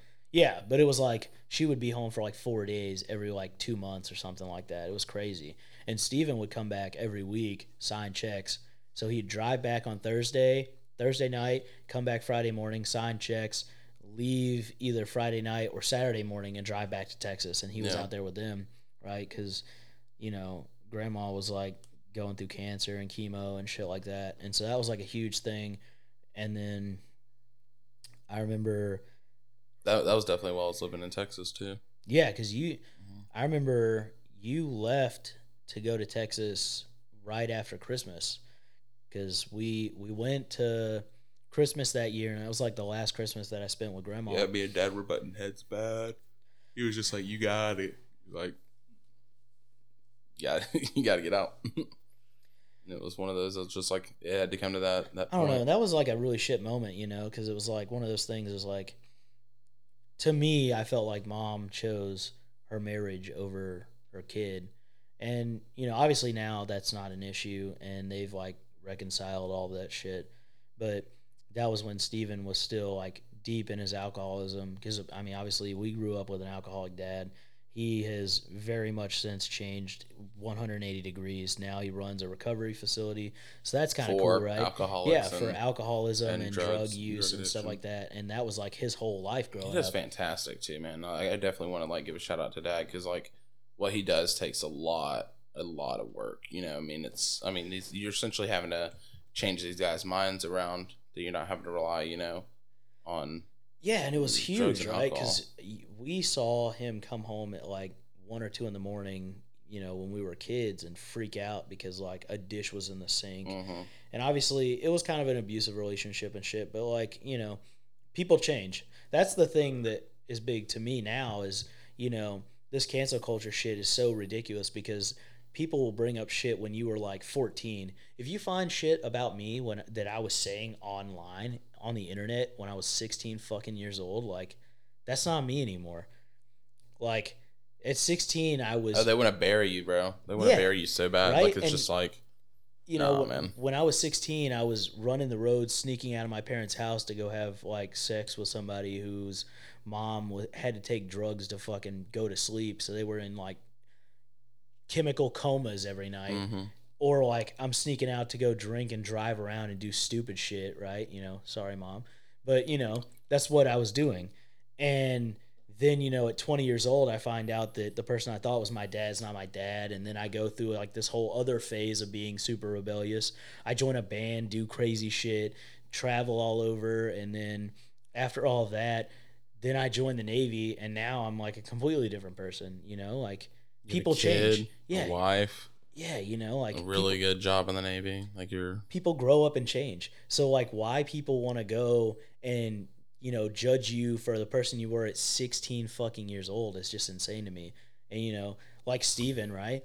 When we were like 10, 11, 12 years old, this man would come home in like drunken fucking stupors, see a single dish in the fucking sink because you or me or Justice or even mom maybe had fucking got up after we'd already done the dishes for the night, get a snack or something. Pop Tart or something, man. Yeah, just- fucking put it on a plate and then put the plate in there, and the, the plate's not that dirty, but whatever. And he'd come in and just beat the fucking piss out of us. Take all the fucking plates morning, out of the cabinets. Just all the wash throw them around the house and shit. Like, shit was nuts, right? But like, that was him then, and now he's running a fucking recovery facility, right? Yeah. He's a totally different person. And we we saw all the extremes. And so it was like it's one of those things where now like it's hard for me to see how like this cancel culture thing is even like worth anyone's time because you know people do change Yeah. and we saw it like live and in person. You know, I left before Steven even got sober, but you know, I remember we had that Christmas in Texas because we always did family reunions in Texas, and you and Steven were butting heads just fucking left and right. And then Steven went and stayed in the fucking hunting camp after that and was like, I'm not coming home until he's gone or whatever the fuck. And, you know, I still think that was not the right answer but mom talked to like our uncles and shit and i remember they were like oh well you know one of them had to go drop his kids off and fucking south carolina or Georgia. georgia. Yeah right. And so then he was like and then i'm coming back and then mom didn't even fucking come back at the time. And so i remember packing you out and like it was just it was such a weird thing like packing all of the shit that you had into a fucking car and going like I don't know when I'm gonna see you again, and uh, you know, playing the part of like dad because I basically had to raise you in justice for a long time, right? Because when we were young, obviously mom and dad were do starting companies and they were entrepreneurs. so They were gone all the time, and you know, it just always reminded me of those times where we're like walking a mile through fields and shit and through like the woods to get to baseball practice Yep. and then I'm like packing your shit into a car and going like, well, I hope you're safe on your drive. Only time I've ever seen like Justice cry. Really, I mean, it because was, that was just it was a sad thing, man. I didn't even get to say bye to mom or like Or to see her face, like hug her or something or anything. Like it was literally just that quick. It was like yeah, that was maybe what maybe forty eight hours, if that. Like that we had We- notice or anything. Yeah, like because we came, we drove back, and then mom went up to the camp to see Mhm. Steven to stay with him, and then she called us. Like, was literally like, "Hey, pack your shit up. David's gonna be meeting you in like Pensacola on the Mhm. I ten exit, and you're gonna follow him to Texas. And good luck, right?" And that was like so fucking crazy. And you know, I just I didn't really understand it at the time. You didn't understand. None of us did. I mean, we were still. I mean, I just understood at that point. It was just like it was my time. You know, it was you had your time where you had to get out, and it was just kind of like my time. It could. I wish it was obviously under better circumstances, but it was just it was that time. It was like, hey, Yeah, fly then, fly the coop. yeah, and so then you moved to Texas and you started doing your thing out there and hanging out with like the family. Obviously, we were closer to a lot of our extended family because of it, hmm and so you know, but it was still it was like really weird because I remember packing your shit up and it was it was an emotional day, you know, because we're literally like trying to figure out what the fuck do you need, how much shit can you take, how Mhm. much shit will fit in your car, you know, and uh, you know, sending you out was like definitely it was surreal because you know it, it's almost like watching one of my children leave and it was like my brother obviously Yeah. you know? So that that was like that was a hard moment. But yeah you know everybody's crying and shit and you're having to like drive off and who fucking knows when you're coming back.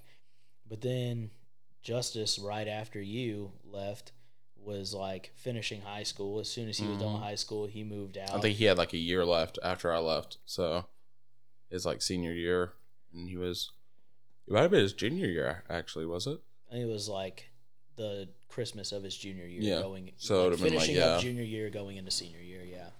Which kind of so- sucked because I really wanted to watch him obviously play like football and and basketball and stuff, and just Yeah, it was like- see him finish out his year. That was like a huge thing, right? And so then, you know, as soon as he turned 18, he finished up high school and then moved out immediately. And then you end up moving back because you guys had a place together like right Mhm. after that. Because I think you were you were in Texas for what a year and a half, two years, almost two years. Yeah, it had been about two years, and then I was just like, I'm ready to, I'm ready to be back. And it was the perfect thing was that I had like a place to, um, that was like a brother company of uh, Speedco. It was like Bridgestone Firestone or something, and so they had like it was called like Tires Plus or something, and that's where I ended up working. And then we had uh the Trap House. So Yeah, I had my own trap house in Charleston at that time, but I remember coming back and you guys had your own like place and y'all were like partying it up every night. mhm. And then that's, that's, when- where that's where I turned. That's where I that's where you and Justice finally realized did a little craziness. the shit that I was doing wasn't that bad. You're like, oh, I understand why you guys were doing this thing because when times are tough, you decide to turn to whatever the fuck makes you not fucking hate yourself so much.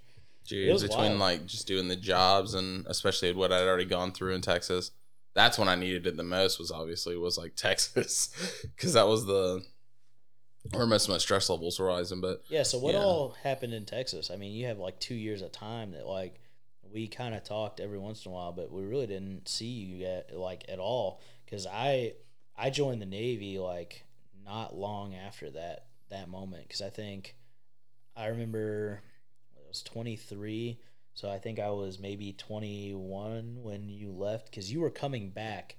You had you were moving with Justice right around the time uh, I was joining the Navy because I think right after Justice graduated, you guys had moved in together, and I was in Charleston at the time. yeah, so um, whenever I went to Texas, uh, so the original plan was obviously I needed to I wanted to go with like Uncle Darren, um, and like that would have been like the ideal situation. Um, but I went with Uncle David. Hey, I was just glad somebody took me in, to be honest, because it was me kind of wondering where I was going to stay. I mean, because you do remember that I was like homeless or whatever for like that one week or whatever, and that was like the worst. I would literally come back home just to take showers and then go to sleep in my car somewhere. That really sucked. Um, but yeah, it was. Uh, I remember we went to this one house. It was like in this super Mexican neighborhood, like crazy Mexican neighborhood, So and it was your- like, you were riding your elephant. oh yeah, man. Like obviously, you know, they made me an honorary Latin king and everything. I mean, obviously, it was just living life at that point. Um, no, but it was like it was nuts. Like honestly, I'd never seen a community community that was so tight. Like than that Mexican community. Like all of them like had each other's backs. They all did like little backyard barbecues, and everyone was was coming over and bringing something and blah blah blah and all that stuff. Um, but at the same time, it was also like super sketchy. You just never knew and like some like drug deal or something was gonna go down, and just like it was just nuts. I would be I'd be scared to walk the dog because you didn't you didn't know, bro, if you're about to get shivved or something like that. And um, man, it was just uh it was it was just a different time, man. And especially when I was like working at that at like the Speedco place, it was just like I didn't know anything about diesel trucks, nothing about fixing vehicles. I was say you, like you've never really owned a vehicle No. because you. I remember when I got the F one fifty to move to Jacksonville, Mhm. and mom and them were like, "Well, Quentin's of age and needs a vehicle," and I'm like, "Well, I don't want him to drive the S10. I I like the S10," and he's, they were like, "No, just give him the keys. It's fine." And like a week later, you were driving back and you fell asleep and flipped the fucking. It wasn't a it. week later. Dude. I had had like the S10 for I had the S10 for a while because it was during most of my senior year. You flipped the fucking shit out it of it. was yes i was coming back from a christian concert it was um the Crabb Family which was absolutely fantastic by the way they were amazing so fucking um, skilled. And at then- like 1 a.m 1.30 i'm just like driving back and i yeah i fell asleep i can honestly say i have fallen asleep at the wheel and i got up and it was like i was probably going like 45 50 whenever it was like slowing down. It was like just do do do do do do do like going into the ditch for a minute. And i woke up and i'm like oh no! And i like turned it to the left or whatever. And then of course i started spinning out and i was just like yo i'm not tokyo drift. I can't do this. And i just like oh shit. I was like, it just got to that time where it like had swung all the way to the side and it just started skipping uh, on the side and it was just like doot doot doot. And I'm like, here we go, we're about to go for a ride and just like do do do do do do do and it like just landed and it landed right side up and I was able to drive it off and everything. The only thing was literally this the damage that was done to the passenger side door and the um I think the tire was flat, like one or two of the tires were like flat or something. Yeah, I remember that there was just a line of fucking shit that was in the truck was in the fucking ditch. Yeah, it was But- perfectly laid out there. How I did you get in touch with us? Because I thought you didn't use your cell phone because so like I no didn't. There was no service. I drove it to the Tom Thumb, Chumuckla Tom Thumb, because I was like maybe a mile from it. And I drove it to there, just everything on do do do do do do do. And I remember two of my classmates, um, were were there. It was like Todd and Tyler, uh, and they were there. And I, oh, what's up, Q or whatever. And I'm like, oh, nothing. Just got in a wreck, and you just see blood on my face and stuff. Like, like the the trucks look beat up and everything. They're like, are you serious? I'm like, yeah. One of y'all have a phone? I can call my mom. so I call mom. It was so and I'm like, hey, I remember waking up. I was in and wreck. like Quentin flipped the truck, and I was like, "What? The fuck? Just did you just say?" And so then we had to go drive to Chumuckla, Yep. pick you up, and we saw where like all the shit is just in the fucking ditch, and it's fucking. It's like five or six flips, man. It was it was wild. I still remember that like it's yesterday. I was awake after that, by the way. Uh, if you ever need like a way to like wake up, just flip your truck or whatever six times. Um, that's just the It's one way to do it. that's just a Drink coffee, yeah. shotgun a. Red Bull, flip the truck. It's Yeah, fine. Doesn't um, matter. Faster adrenaline rush is obviously the flipping the truck. Um, Yeah, what a fucking time, dude. I still remember that still was like the craziest. And I did have to make the lie. I was just like, yeah, this deer came out of nowhere. And obviously on both sides, Steven did not. there was not for a minute did they believe that. Because obviously there's like fence with Open- cow pastures. Like, open fucking fields. yeah, like this just deer just decided to run and just jump this barbed wire fence to get in front of my car just to jump the other barbed wire fence. I'm like, oh, he gone now. He was there though.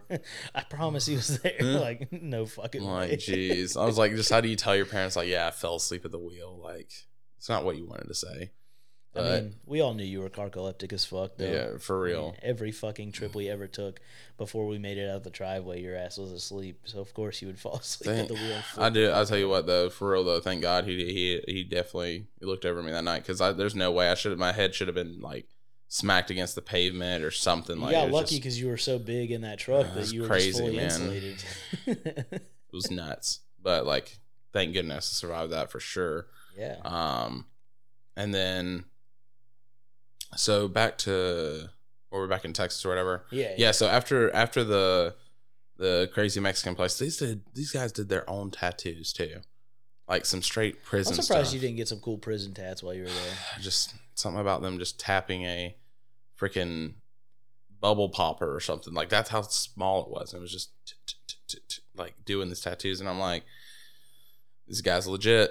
So um, after that, uh, we moved into this other house. It was like in like Talty or something, Texas. I think that's when I when I went out and saw you guys was you were living in like some fucking trailer in like a different Mhm. neighborhood. Yes, that was the one that um that we were in or whatever, and um, so I started living there, and then it was just a lot of stuff that was just going Hectic. down, and it was just hectic, like super bad. Like I mean, it was it was just not the place I needed to be. Um, and plus I was working like fourteen hour shifts at that at that like Speedco or whatever, and it just was not the place for me or whatever. And so I went and like stayed with Uncle Darren or whatever after it just got too much. And uh bless them. I mean, shoot, I was I was such an a hole. Like at that point, it already changed me because I, you know, I was just so so tired of the fourteen hour shifts. I was just tired all the time. Like I'm just weak and just so much I'm trying to get through. And you know, I just I just never took the time to respect it. Like they tried to actually get me a bed, and I'm like, nah, I want a futon, and I bought this futon. Worst buying decision I ever made to ever sleep on. and I think when people ask me like, oh, why'd you buy a five thousand dollar bed? I was like, oh, if you knew what kind of tragedy, tra- yeah, whatever I put myself through, travesty, I put my back through on that futon, you'd understand that I'm trying to correct my mistakes that I've uh, done in my back because it is, was so bad.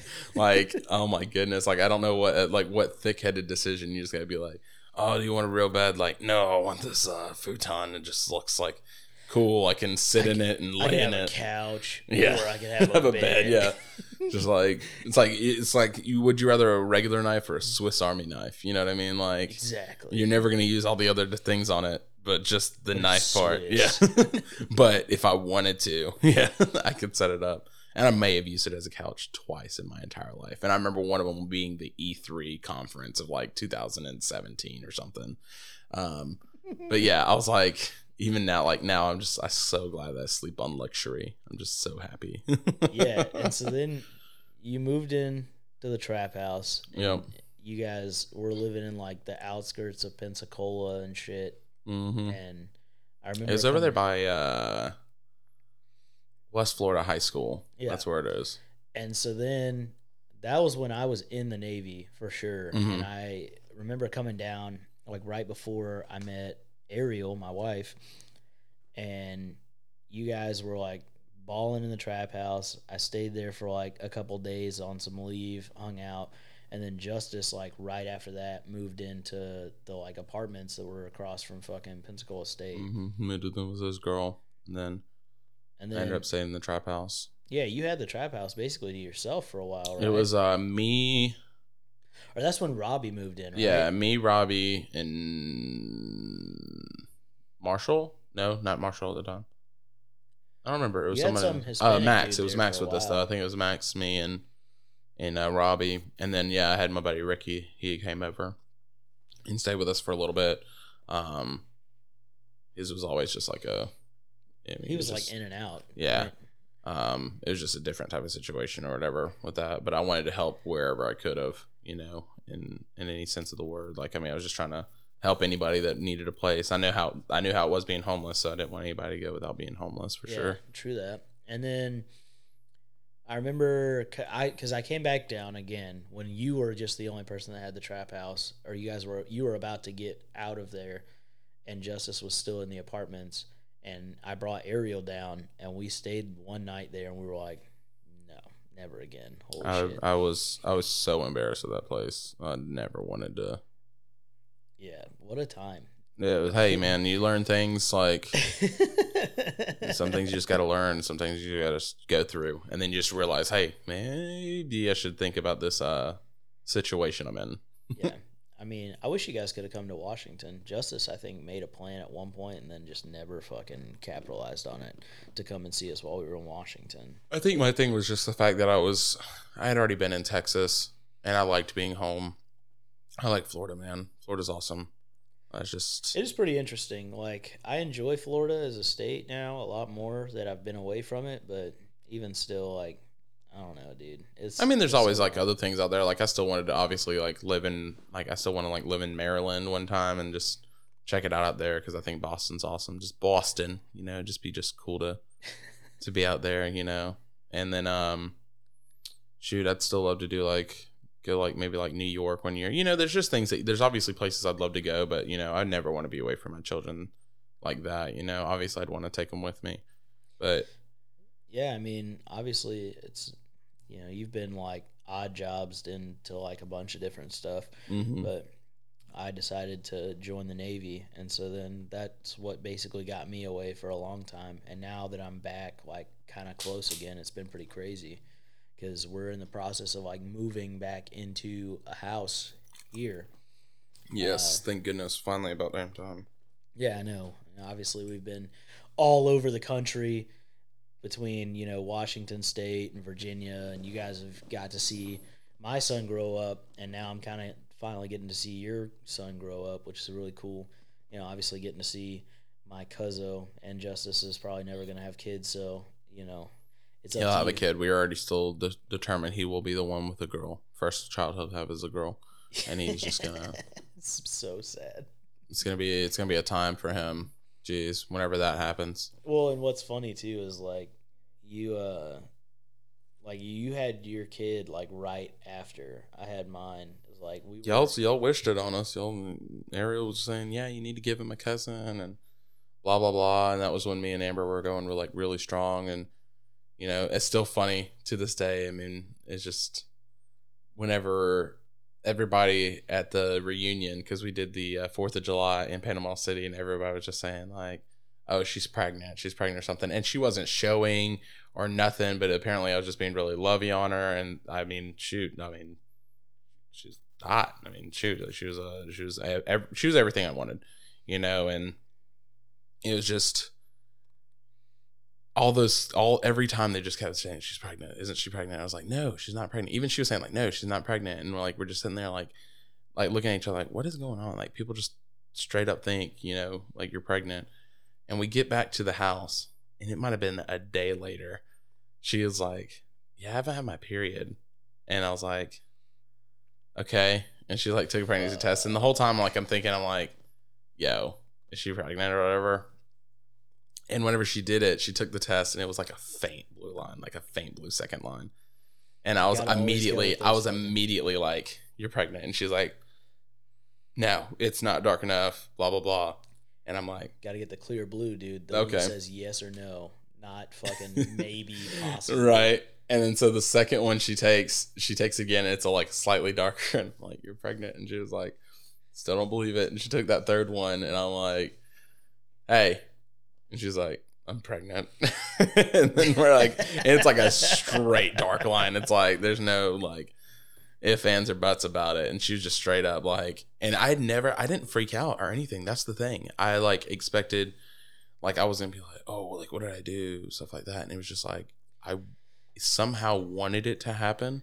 I mean, I'm glad that you were not freaking out when Ariel and I found out that she was pregnant. Like, I was underway, and I immediately went into like, "What the fuck am I gonna do?" mode. Yeah, 'Cause, like, nervous mode.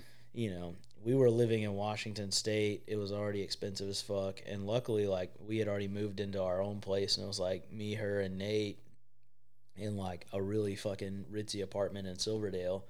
And so we were still making ends meet and shit, but then she got pregnant and got she had like a horrible fucking pregnancy to the point that she like couldn't work for like 5 months. And so Mhm. I was literally having like full on full scale panic attacks where I was like you know, I'm paying bills on a fucking credit card. I'm paying all of our rent is like half of the check that I fucking get every month. And I mean, I hadn't I hadn't like gotten enough of like time in to make a lot of money or do any of the things that I needed to do. Mm-hmm. And we were living so far out of our means that it was like so hard.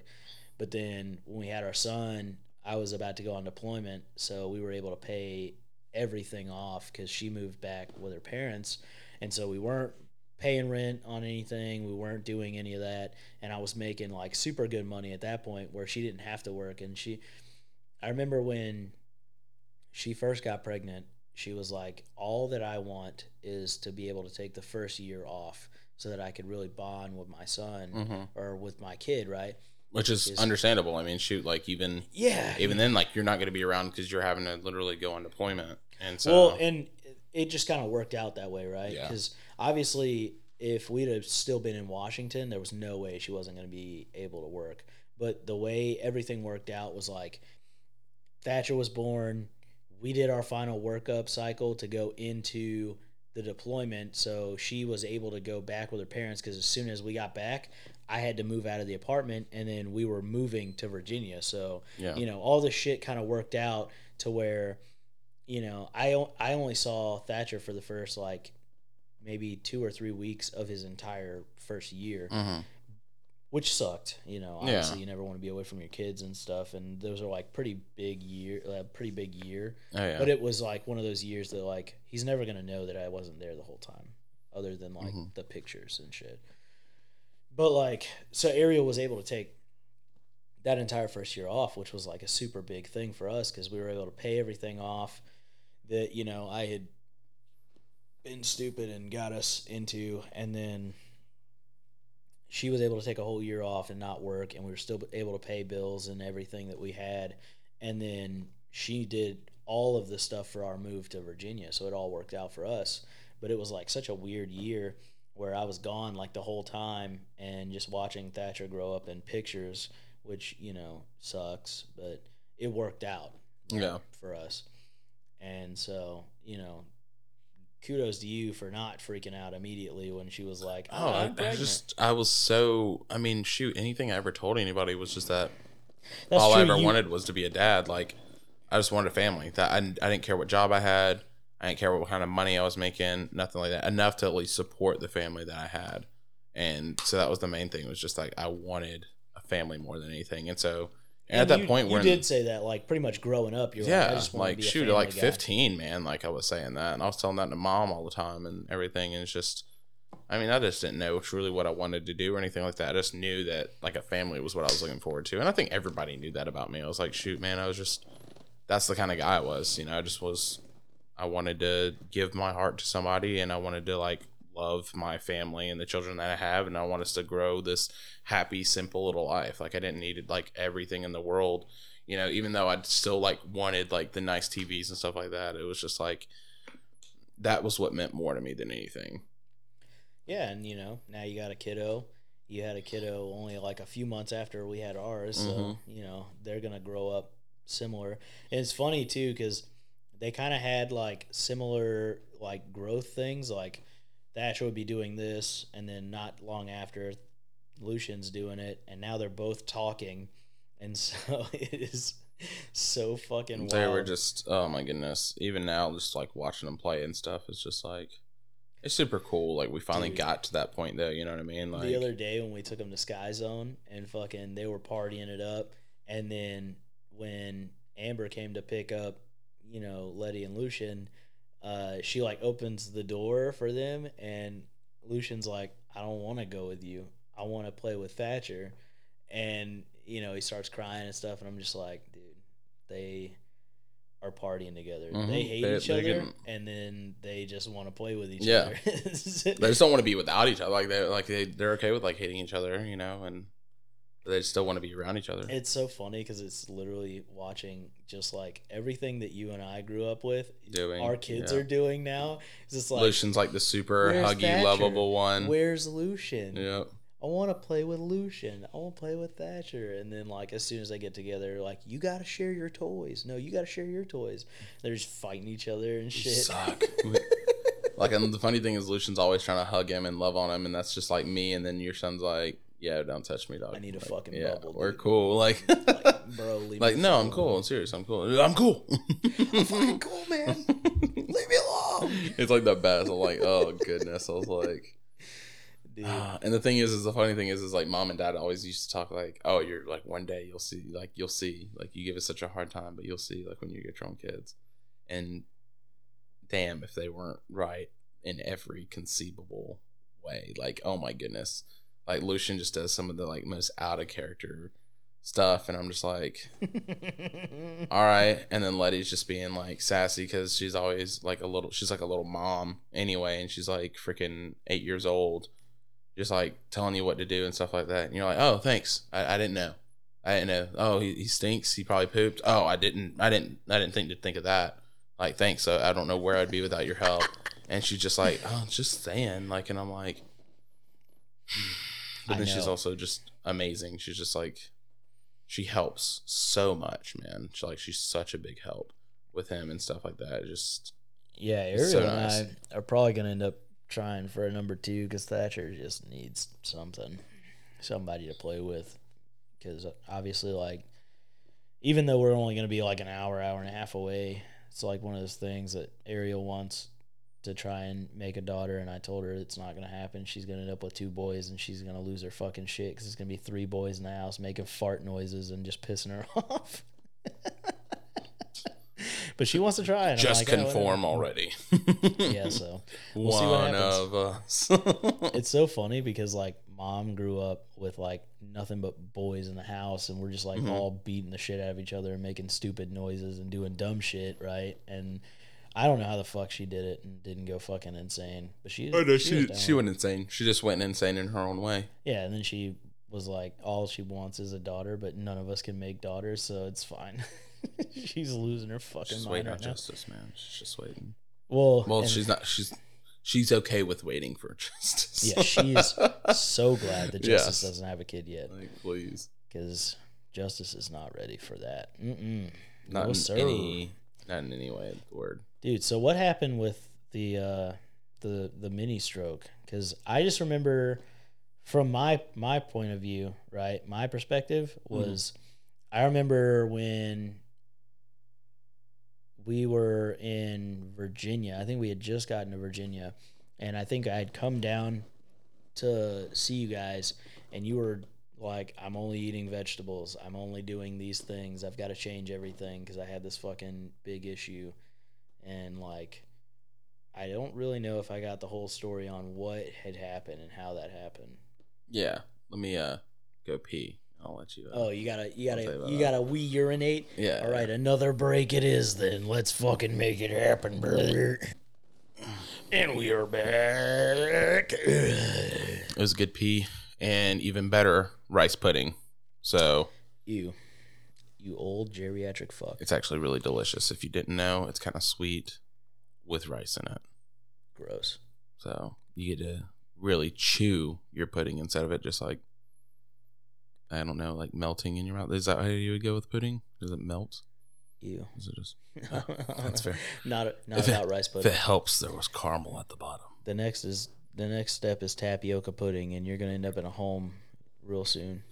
Put me in a home. Gross. I'd love to be in a home. Alright, so All right, so at it. we're back at uh stroke, yeah, correct? stroke day, dude. Yeah, let me tell you about my stroke of luck that I really hit on this one. Ha ha ha. Uh. Dad joke. Stroke boy. Take some strokes off your golf game. Me one stroke, probably more than one because it also like messed me up. so let's talk about the stroke. So You have been the epitome of health for a long time. I mean, between the binge and purge days and eating your weight in most foods, and then you did some really not good things to your body. yeah, I mean, there was. I think I've always had like an eating habit in some way or eating disorder. Yeah, in some like sort of way. So I was very self conscious um, growing up and stuff. I mean, yeah, I think with every, everybody always calling me fat or making fat jokes and stuff, and I was the butt of that joke, and I'm still the butt of that joke sometimes. But obviously, I've gotten to a more body positive um, about myself. But Injustice is also fatter than you now, so it's fine. yeah, he uh, slow down there, buddy. He really glowed up instead of glowed up. It's fine. hey fine. man, I mean he he was he he was pretty. He's still he's still kind of pretty. Just like like a like a fat Jason Momoa. So, um, but in like the best way. Like I, I love him in this. But yeah, so it was around the time that we were having Lucian, like because we were about a month away. Um, I know that I'd uh, I, I'd felt something like I was just sitting at my desk. It was super weird. I was just sitting at my desk at work and taking calls and stuff, and then just suddenly just like this like pulse and when it pulsed it was like just this heat wave that just enveloped my whole body. And i was like whoa that was weird. And like it was just like my heart was beating really fast and stuff. And i was like um okay. And i'm in the, like the middle of a call so i'm like i don't know what to do. I'm just like like kind of like finished it like i'm like please finish your request please finish your request like just waiting like and like they'd done it and i was like okay cool. And i just like slammed my headphones down and like walked outside we had like a balcony and it was like super cool air. It was like making me feel a little bit better. I was like, okay, that was weird. Collect ourselves. Let's go back. As soon as I took another call, I was like, thank you for calling Navy Federal. And then boom, like it hit me again. And I'm like, even worse this time. And I was like, what is going on? Like, and it was just like super scary. Like, I'm like, oh, I'm dying. That's what's happening. My body is literally like, you're dying.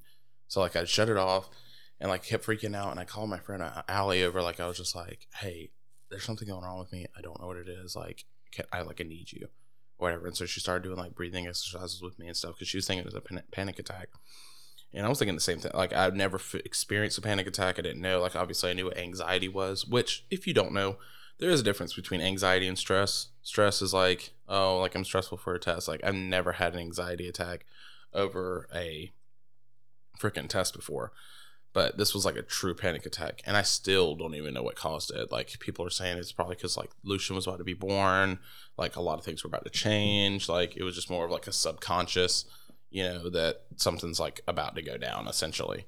And so whenever that happened like it was immediate like hey i need you to take me to the hospital. Like the things are not okay Yeah. so I mean, she- obviously that was not a good time for you. yeah, it was not, not at all. So like I told her, I was like, I was like, look, just I, I need to go to the hospital. Like I'll call Amber, and let her know, and I call Amber, and she's at work. And I'm like, I don't no idea what's going on, and um, even Allie's like calling the hospital, being like, I have somebody who is like possibly having a stroke. Like it's like symptoms of a stroke and stuff like that. When we get there, and I was just sitting down, and they were like telling me like, oh, be like, be patient. And I'm like. Be patient. I'm dying. like You want me to be patient, brother? I ain't gonna be patient to go into my motherfucking grave. like they don't understand. Like I was like straight up like which obviously they probably did understand. They, they're healthcare professionals or whatever. I was just like, look, man, I don't need to be in a waiting room. I need to be in like a hey, where's the room that like for people that are about to have a stroke or are in the middle of one, you know, kind of thing. And then they call me back there like ten minutes later, take my like blood pressure. It was like two twenty over something like astronomical. And I remember them like whispering to each other like this motherfucker's he's- gonna die. he needs like a room. Hey, we need to get him somewhere. And Hey, blah, blah, he's blah. he's gonna die. And I'm like, hey, wh- wh- what's going on? They're like, oh, nothing. I was like, hey, You're man, great. don't tell me like not forget. Like I know, obviously, I heard 220 don't seem very good. like that ain't my weight, bro. Like I would be happy if that was like my weight or whatever. I'd be like, dude, I'm solid.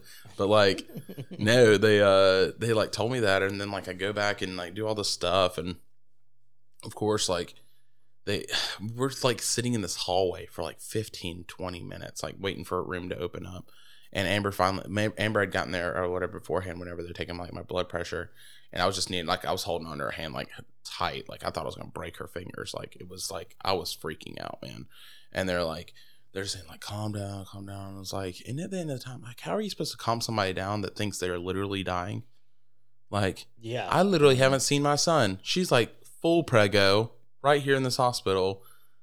I just want to know if he's going to be like absolutely beautiful or if he's going to be ugly little bastard like me. and literally on top of that, you are fucking dying. yeah, like, having I'm dying, bro. Like obviously I was more worried. I was so super like I really want to see my son. Like I just want like was my child. Like I've waited twenty five years for this like kind of thing. But at the day, like I was like, dude, I'm literally dying. And they like do all this stuff. We finally get a room, and they they gave me like a sedative to like calm me down or whatever. Or assuming that's what it was. Um, and then me and this guy across the hallway. I start throwing up, and this other guy starts throwing up. So then it just seemed like it was a challenge of who could literally throw up the loudest. And like I'm like sitting here like I don't want to throw up because all these people are gonna like like it was like one of those violent ones. So I'm sitting there like and you just hear the guy across the hallway like five seconds later like and so like Amber and this other nurse are like in there and I know the nurse is trying not to laugh, but Amber's like laughing in a way. And they're they're like uh, they're just like challenging, and you just see like I could see the people at the desk, like in the center of where all the rims are.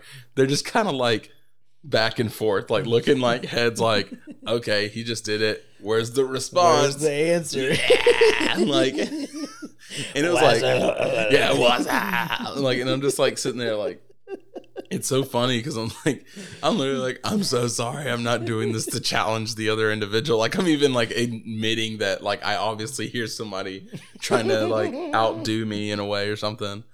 And, but I just had to throw up. I don't even know what it was like. I think it was just after all the like the stress and anxiety, or just after all the anxiety of it all, it just like literally just destroyed like me physically and like in the inside. And so I remember waking up, like, I, I ended up staying at the hospital and I remember like waking up and it was weird. Like I did not feel my left side. Like I like even like now like I'll like scratch my face and like scratch my arm just like to know that it's like feeling. Like because it's just it just feels weird like if I don't. But whenever I woke up I just didn't feel it like at all. It just was weird. And and I told Amber and I'm like freaking out like you know I'm just like what's what's going on? Like I don't know what it is or whatever blah blah blah. And and then it like I would, it would start happening again. Like I would get those like warm enveloping like you just like keep pushing and pulsating and just going on. It would be like every other hour. It, I felt like I'd have one. Like and they were saying it was just like panic attacks and stuff like that, and like have I ever had anxiety and stuff before? And you know, growing up, like I didn't realize, but the things that I was doing was like anxiety in a way where I was like biting my skin on the side of my nails or like biting my nails or just weird things that I would do. And I don't think I like really took it into perspective until I actually got like whenever it went down and Yeah. like all that stuff started happening, that it was just like, yo, you gotta you gotta calm down or something's gotta happen or something like that. So it was just it was just different. It was uh, an experience I definitely would not like to go through again. And so Yeah, so like what what happened after that? Like how did they let you know like what was the diagnosis and stuff like that cuz obviously like you woke up and you couldn't feel your left side. Were you like droop faced or No, like I wasn't like uh, droop faced or anything like that. And and it's one of those. It, my, it honestly was a, probably like a psych. Well, it had to be in my head. I mean, that's kind of like what the stroke effects is like your brain. Yeah. Um, but it was like it. It was just something that was on my end, like because everything still works. Like all my nerves, my arms were working, my legs were working, but it just felt like whenever I move it, it's like you didn't know that you moved it. You know what I mean? Like you didn't feel yourself physically move it. Like you just thought, "Hey, move." and you were just kind of hoping it moved and it did like but it was like i didn't feel it move like i didn't feel like i had that where it hit the synapse and like Yeah. towards there like hey move the stuff like you know things like that so i mean that's so they they put me on like they did like cat scan mris um thing like that just to determine it and i mean there, there was nothing that they could like truly like find you know it was like he ended up just diagnosing it as a TIA, which is like a transient ischemic attack or whatever, which they called a mini stroke. Okay. Um, is what it was. Um, and it was just like where I had all the symptoms and everything, but I didn't like full blown like actually stroke out. so it wasn't like a blood clot in your head or no, like there, there was nothing that they found. stuff? Yeah, nothing that they found that was like this was the cause of it. They just think it was literally just so much anxiety building up that I just had huge panic attack and then like that panic attack just got escalated to like that high. And it was Jesus. just it was just nuts. So, I mean, after that though, it was just even going to like the house and stuff. Whenever I was actually being there, it was happening still like every hour and a half. And imagine that going on. Like, I mean, it was it was ridiculous.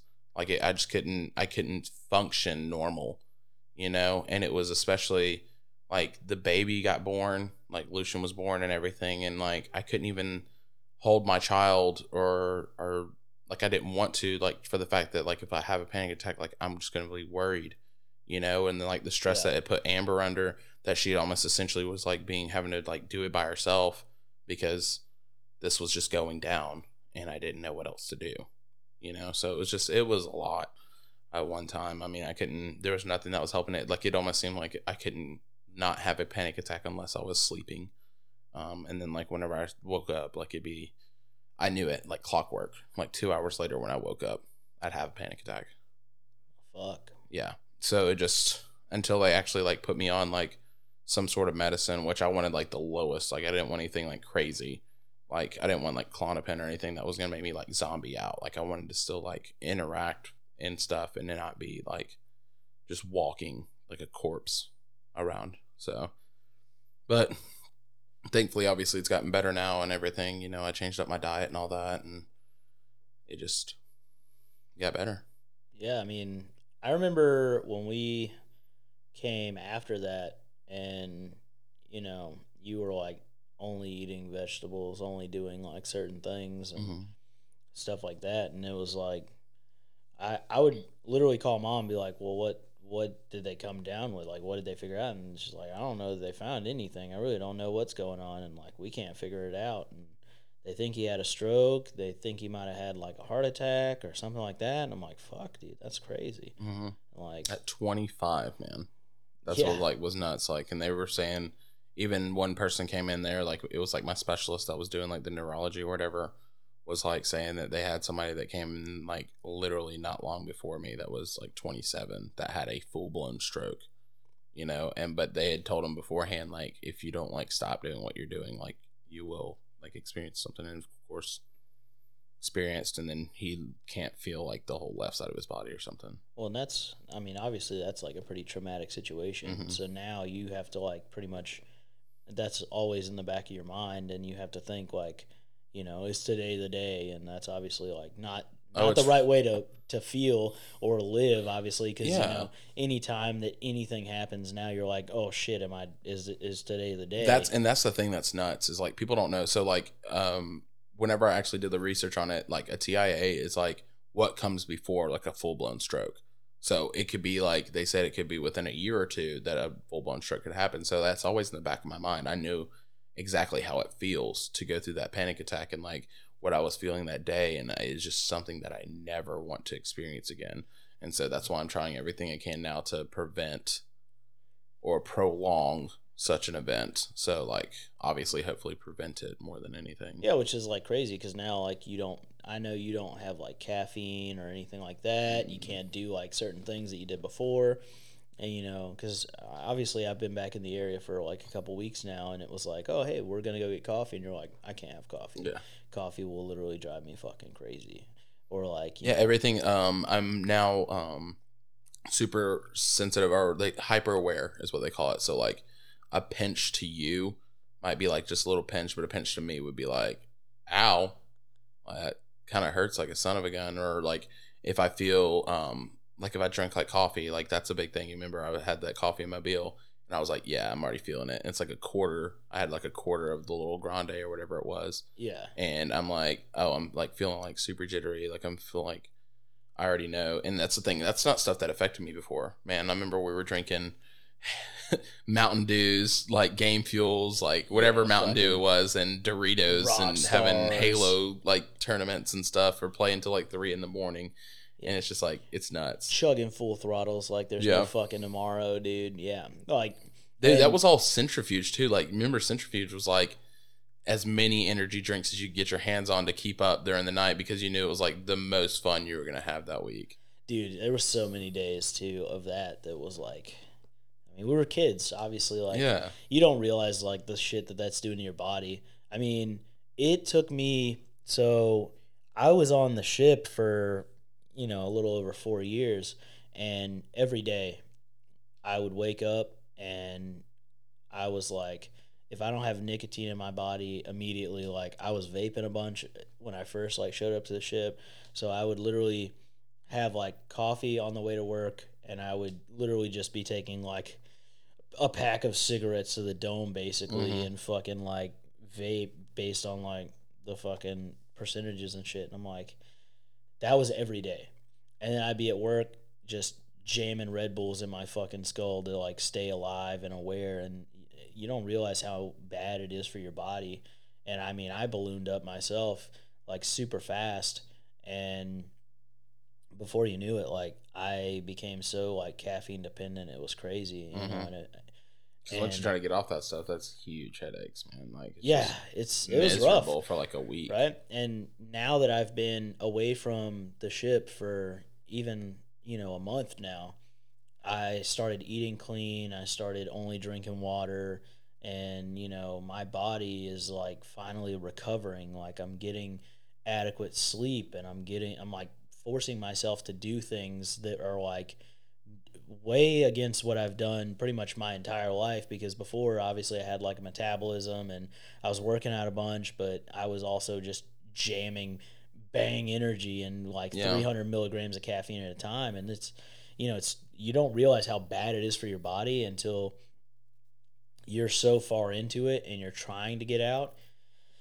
And it's just hard, you know? And so for you now, it's, it's probably like so different having to be like, well, I know that I want to eat this or I want to like Mhm. drink that, but you can't have it because, you know, then you start thinking like, well, is that going to cause this or is that going to hurt Mhm. me here or, you know, now Even then, I'm thinking like, what add like one Coke plus one Sprite equals like, well, What? whatever is Yeah. obviously Sprite's like caffeine free or whatever, but like just any like soda, like you're is that taking like time off of whenever I'm having like I'm gonna have another stroke, or is it adding time? Like it's adding towards the percentage of me having a stroke, you know, and that that's that's what's rough. It's like everything has to be like calculated to a T. Yeah, and you know, you never want to have to think like that, but now you have to think like that. Yeah, and everything so- is like like I said, like the hyper awareness. Like just I think about it all the time. Like, and the thing is, like people are just like, oh, it's easy, just don't think about it. I'm like, okay, Sure. yeah. I'll just but, not like, think about it. at the end of the day, like my, uh, whenever I said it, like how it triggered is literally it's it, it was nothing that I was freaking out about. It was nothing that I was like fully like I'm having a panic attack because of this. Like there would be things that I'm not like the only thing like I would have panic attack is is about whenever I'm gonna have my next panic attack. You know, because like I couldn't even I had to go like work. Like there was a time because I got like the three months off or whatever for work, um, to for like Lucian and everything, or two months or whatever it was. And then that's what I'm saying. Like it was literally like going to work, and I'm like, okay, we're gonna have a good day, yippee skippy. And sure enough, oh, there you go, hit with a panic attack. Now we're doing this. Now we're doing this, and you look like like you just feel like a jackass, and you're just like embarrassed because like you're literally going through this, and like obviously I had like the first month or so or two. I was having like Amber would come on, get off work, and then come get me, and then she just had that moment where she was just like, "I can't keep doing this. Like, this is you're you're literally not like she couldn't like do the relationship or nothing, but it was more like I can't keep like getting off work and then like having to come like get you like, and it's not like it, it's one of those like you're having a panic attack. Like we have to do something about it. You know what I mean? And so it was just rough.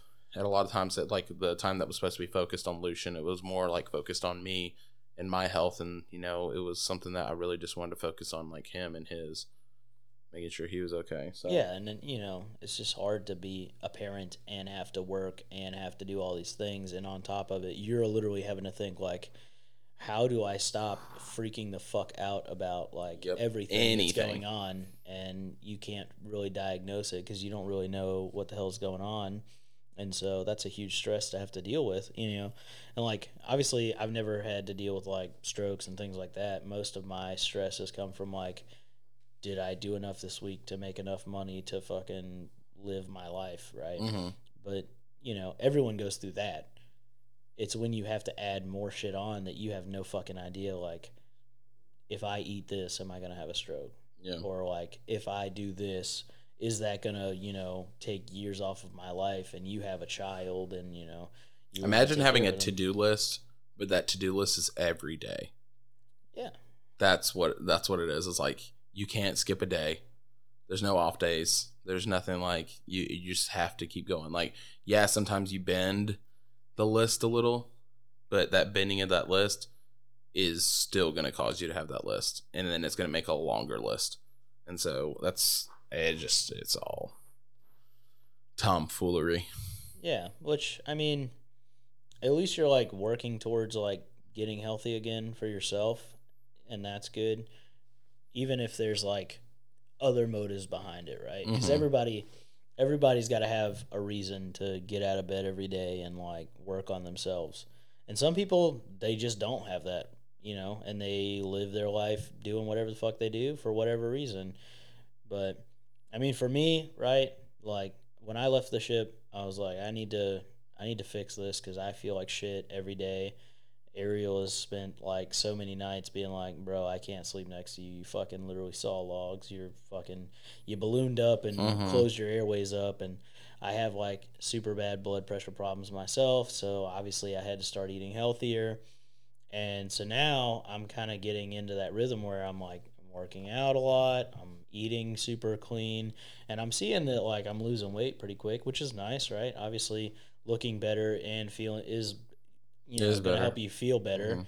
right? And so, you know, but I had to learn it the hard way, just like you, but maybe not as much as you, because obviously you had, you know, real health fucking problems that are going along with you having to change everything. Yeah. But, you know, hopefully, obviously, you know, you've been doing a lot better. You've lost a lot of weight, so that's good. And as long as you keep Just gotta keep it off. That's the thing this time is I gotta keep it off because after after me and um, um Amber broke up, it was like it made me go right back to bad health, you know, and stuff like that, and it just really really wrecked me. Um, whenever that was going on, you know, and so because then then then it started like getting worse, and I then I started thinking even more about it, like, oh, what is this doing to me? Like, am I even going to be around to watch our children grow up and and stuff like that, and do what I need to do? And it was just that was even more depressed depressing time was it whenever we broke up and stuff. Now it's like a lot different, you know. I had to like come to terms with that and stuff, and um, I mean, shoot, still love her to death, you know. It's just it- it's just one of those. It's like yeah, you you gotta you gotta get better. It gets it's not it's never easy. You know what I mean? It's never something easy to go through, and it's it's not something that's going to be a uh, snap of your fingers and it's fixed. It's something you have to literally like work on every single day. Yeah, and I mean that's just life. It's always changing. So yeah. if you can't, you know, step up to it and face it, it's still going to change and you're still going to have to fucking deal with it, you know? And I think that a lot of people go through the same shit. That's the thing is like everyone's got their own problems. Everyone's got their own fucking obstacle. It's just how you fucking go at it and how you you do you let it break you or do you let it fucking make you different? And as long as you're letting it make you different make you different and you can rise to that challenge, then you're gonna be fine, right? yeah, It's just not letting shit break you is the hard thing because a lot of people nowadays, right? They like the first sign of fucking an obstacle, they're like, "Fuck it, we'll just do something the fuck else." hmm And you know, it's not that easy to just you know break it down and move on to something else. Shit changes and you're not ready for it. I mean, for for myself, right? Obviously, having to move my family every other fucking year since me and Ariel got together has been hard. It's a new place every time. It's new people every time. And for Ariel, she's she's never known anybody in any place that we've moved to. And this will be the first time for me that I don't know anybody where we're moving to. We're going to be close enough to people that I grew up with that obviously it'll be a little better. But I always had the crutch of the people that I knew in the pipeline, the people that, you know, I worked with, and my job kind of moved places, but the same people were all there. So I always had that. But Ariel kind of had it a little different because, you know, every place we moved, it was like, oh, I have to make a new group of friends.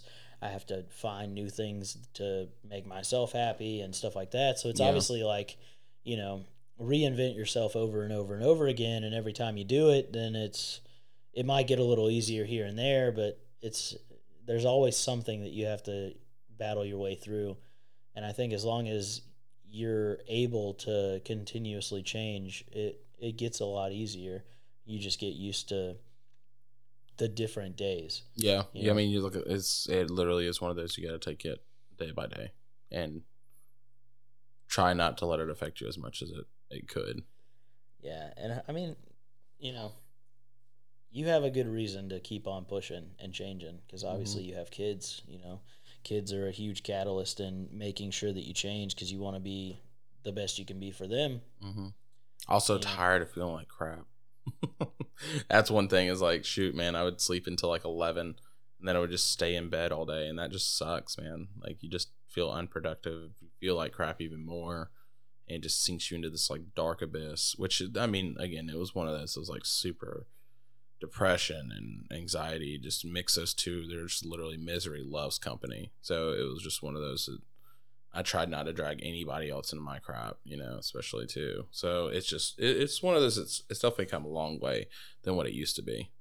True that. I mean, and honestly, like you're doing good now. You're Mhm. about to, you know, get back into your job and stuff and do do new shit, and that'll definitely help you kind of get a different change of scenery at least for a little bit for a while, and hopefully you'll start feeling a little better. Yep. So I'll start my next adventure. I was saying, I was looking into investments, stock market. The world is my oyster. Dogecoin. Dogecoin. We're not sponsored by Dogecoin, but But Papa Elon, dude. yeah, yeah, yeah. Elon, listen to this, please. Jeez. But yeah, uh, if there was anything as far as closing remarks that you could tell a younger you, what would you tell yourself? It's okay not knowing. It's okay not knowing where you're gonna be in ten years. It's okay not knowing oh, if if things are gonna get better. It's, it's okay not knowing like these things. At, at the end of the day, you you got to live in the here and now. You kind of gotta you gotta do what makes you happy. At the end of the day, like it really is one of those that do make do what makes you happy. Because at the end of the day, I'm not the richest man. I'm not the poorest man. I'm not, you know, there's a lot of things that I went through. I think the main the main thing I'd probably have to say is like don't don't let the past affect your future. Let's think like that because there's a lot of things that we definitely went through in our past that we got to get over. We got to like we can't let it you know haunt us for the rest of our lives. Like let it just be literally a distant memory. Something that you can go on but at the same time you grew upon that or you just told yourself like i never wanted to be like that or i don't want to go through that again or i don't want my children to go through that. Because at the end of the day all that stuff it really doesn't matter. What matters is what i have now and what i hold precious to me which is my children and my my family and the friendships that are actually built to last not just people that waltz into your life do a dance and then leave but the ones that are truly i can call my friends and those ones that i can call on to be by my side whenever I need them the most. So that truly, those would pre- probably be exactly what I would tell my younger self. Is just focus on the things that are most important in your life. Fuck yeah, man. Well, we crushed it. I think we got a good two, two and a half in. There you we'll go. bring you back in. Don't worry. It's not like we're not family and shit. Oh So- shoot, you'll be an hour away, man. That's what I'm saying. This one, this one's the was like the Rick and Morty segment. We had that little bit of humor at the beginning, but we got into some deep stuff at the end there. Well, and luckily, I'm gonna build a studio that's like an hour, hour and a half away, so you can come over and we'll fucking throw some episodes together. Yeah, And it's not like we don't have our entire fucking childhood to cover because we Shoot, we just touched on things like goodness. Is like it just gets even bigger and bigger. It's just a freaking Yeah. vortex. Fuck yeah, dude. Well, for now, this shit is getting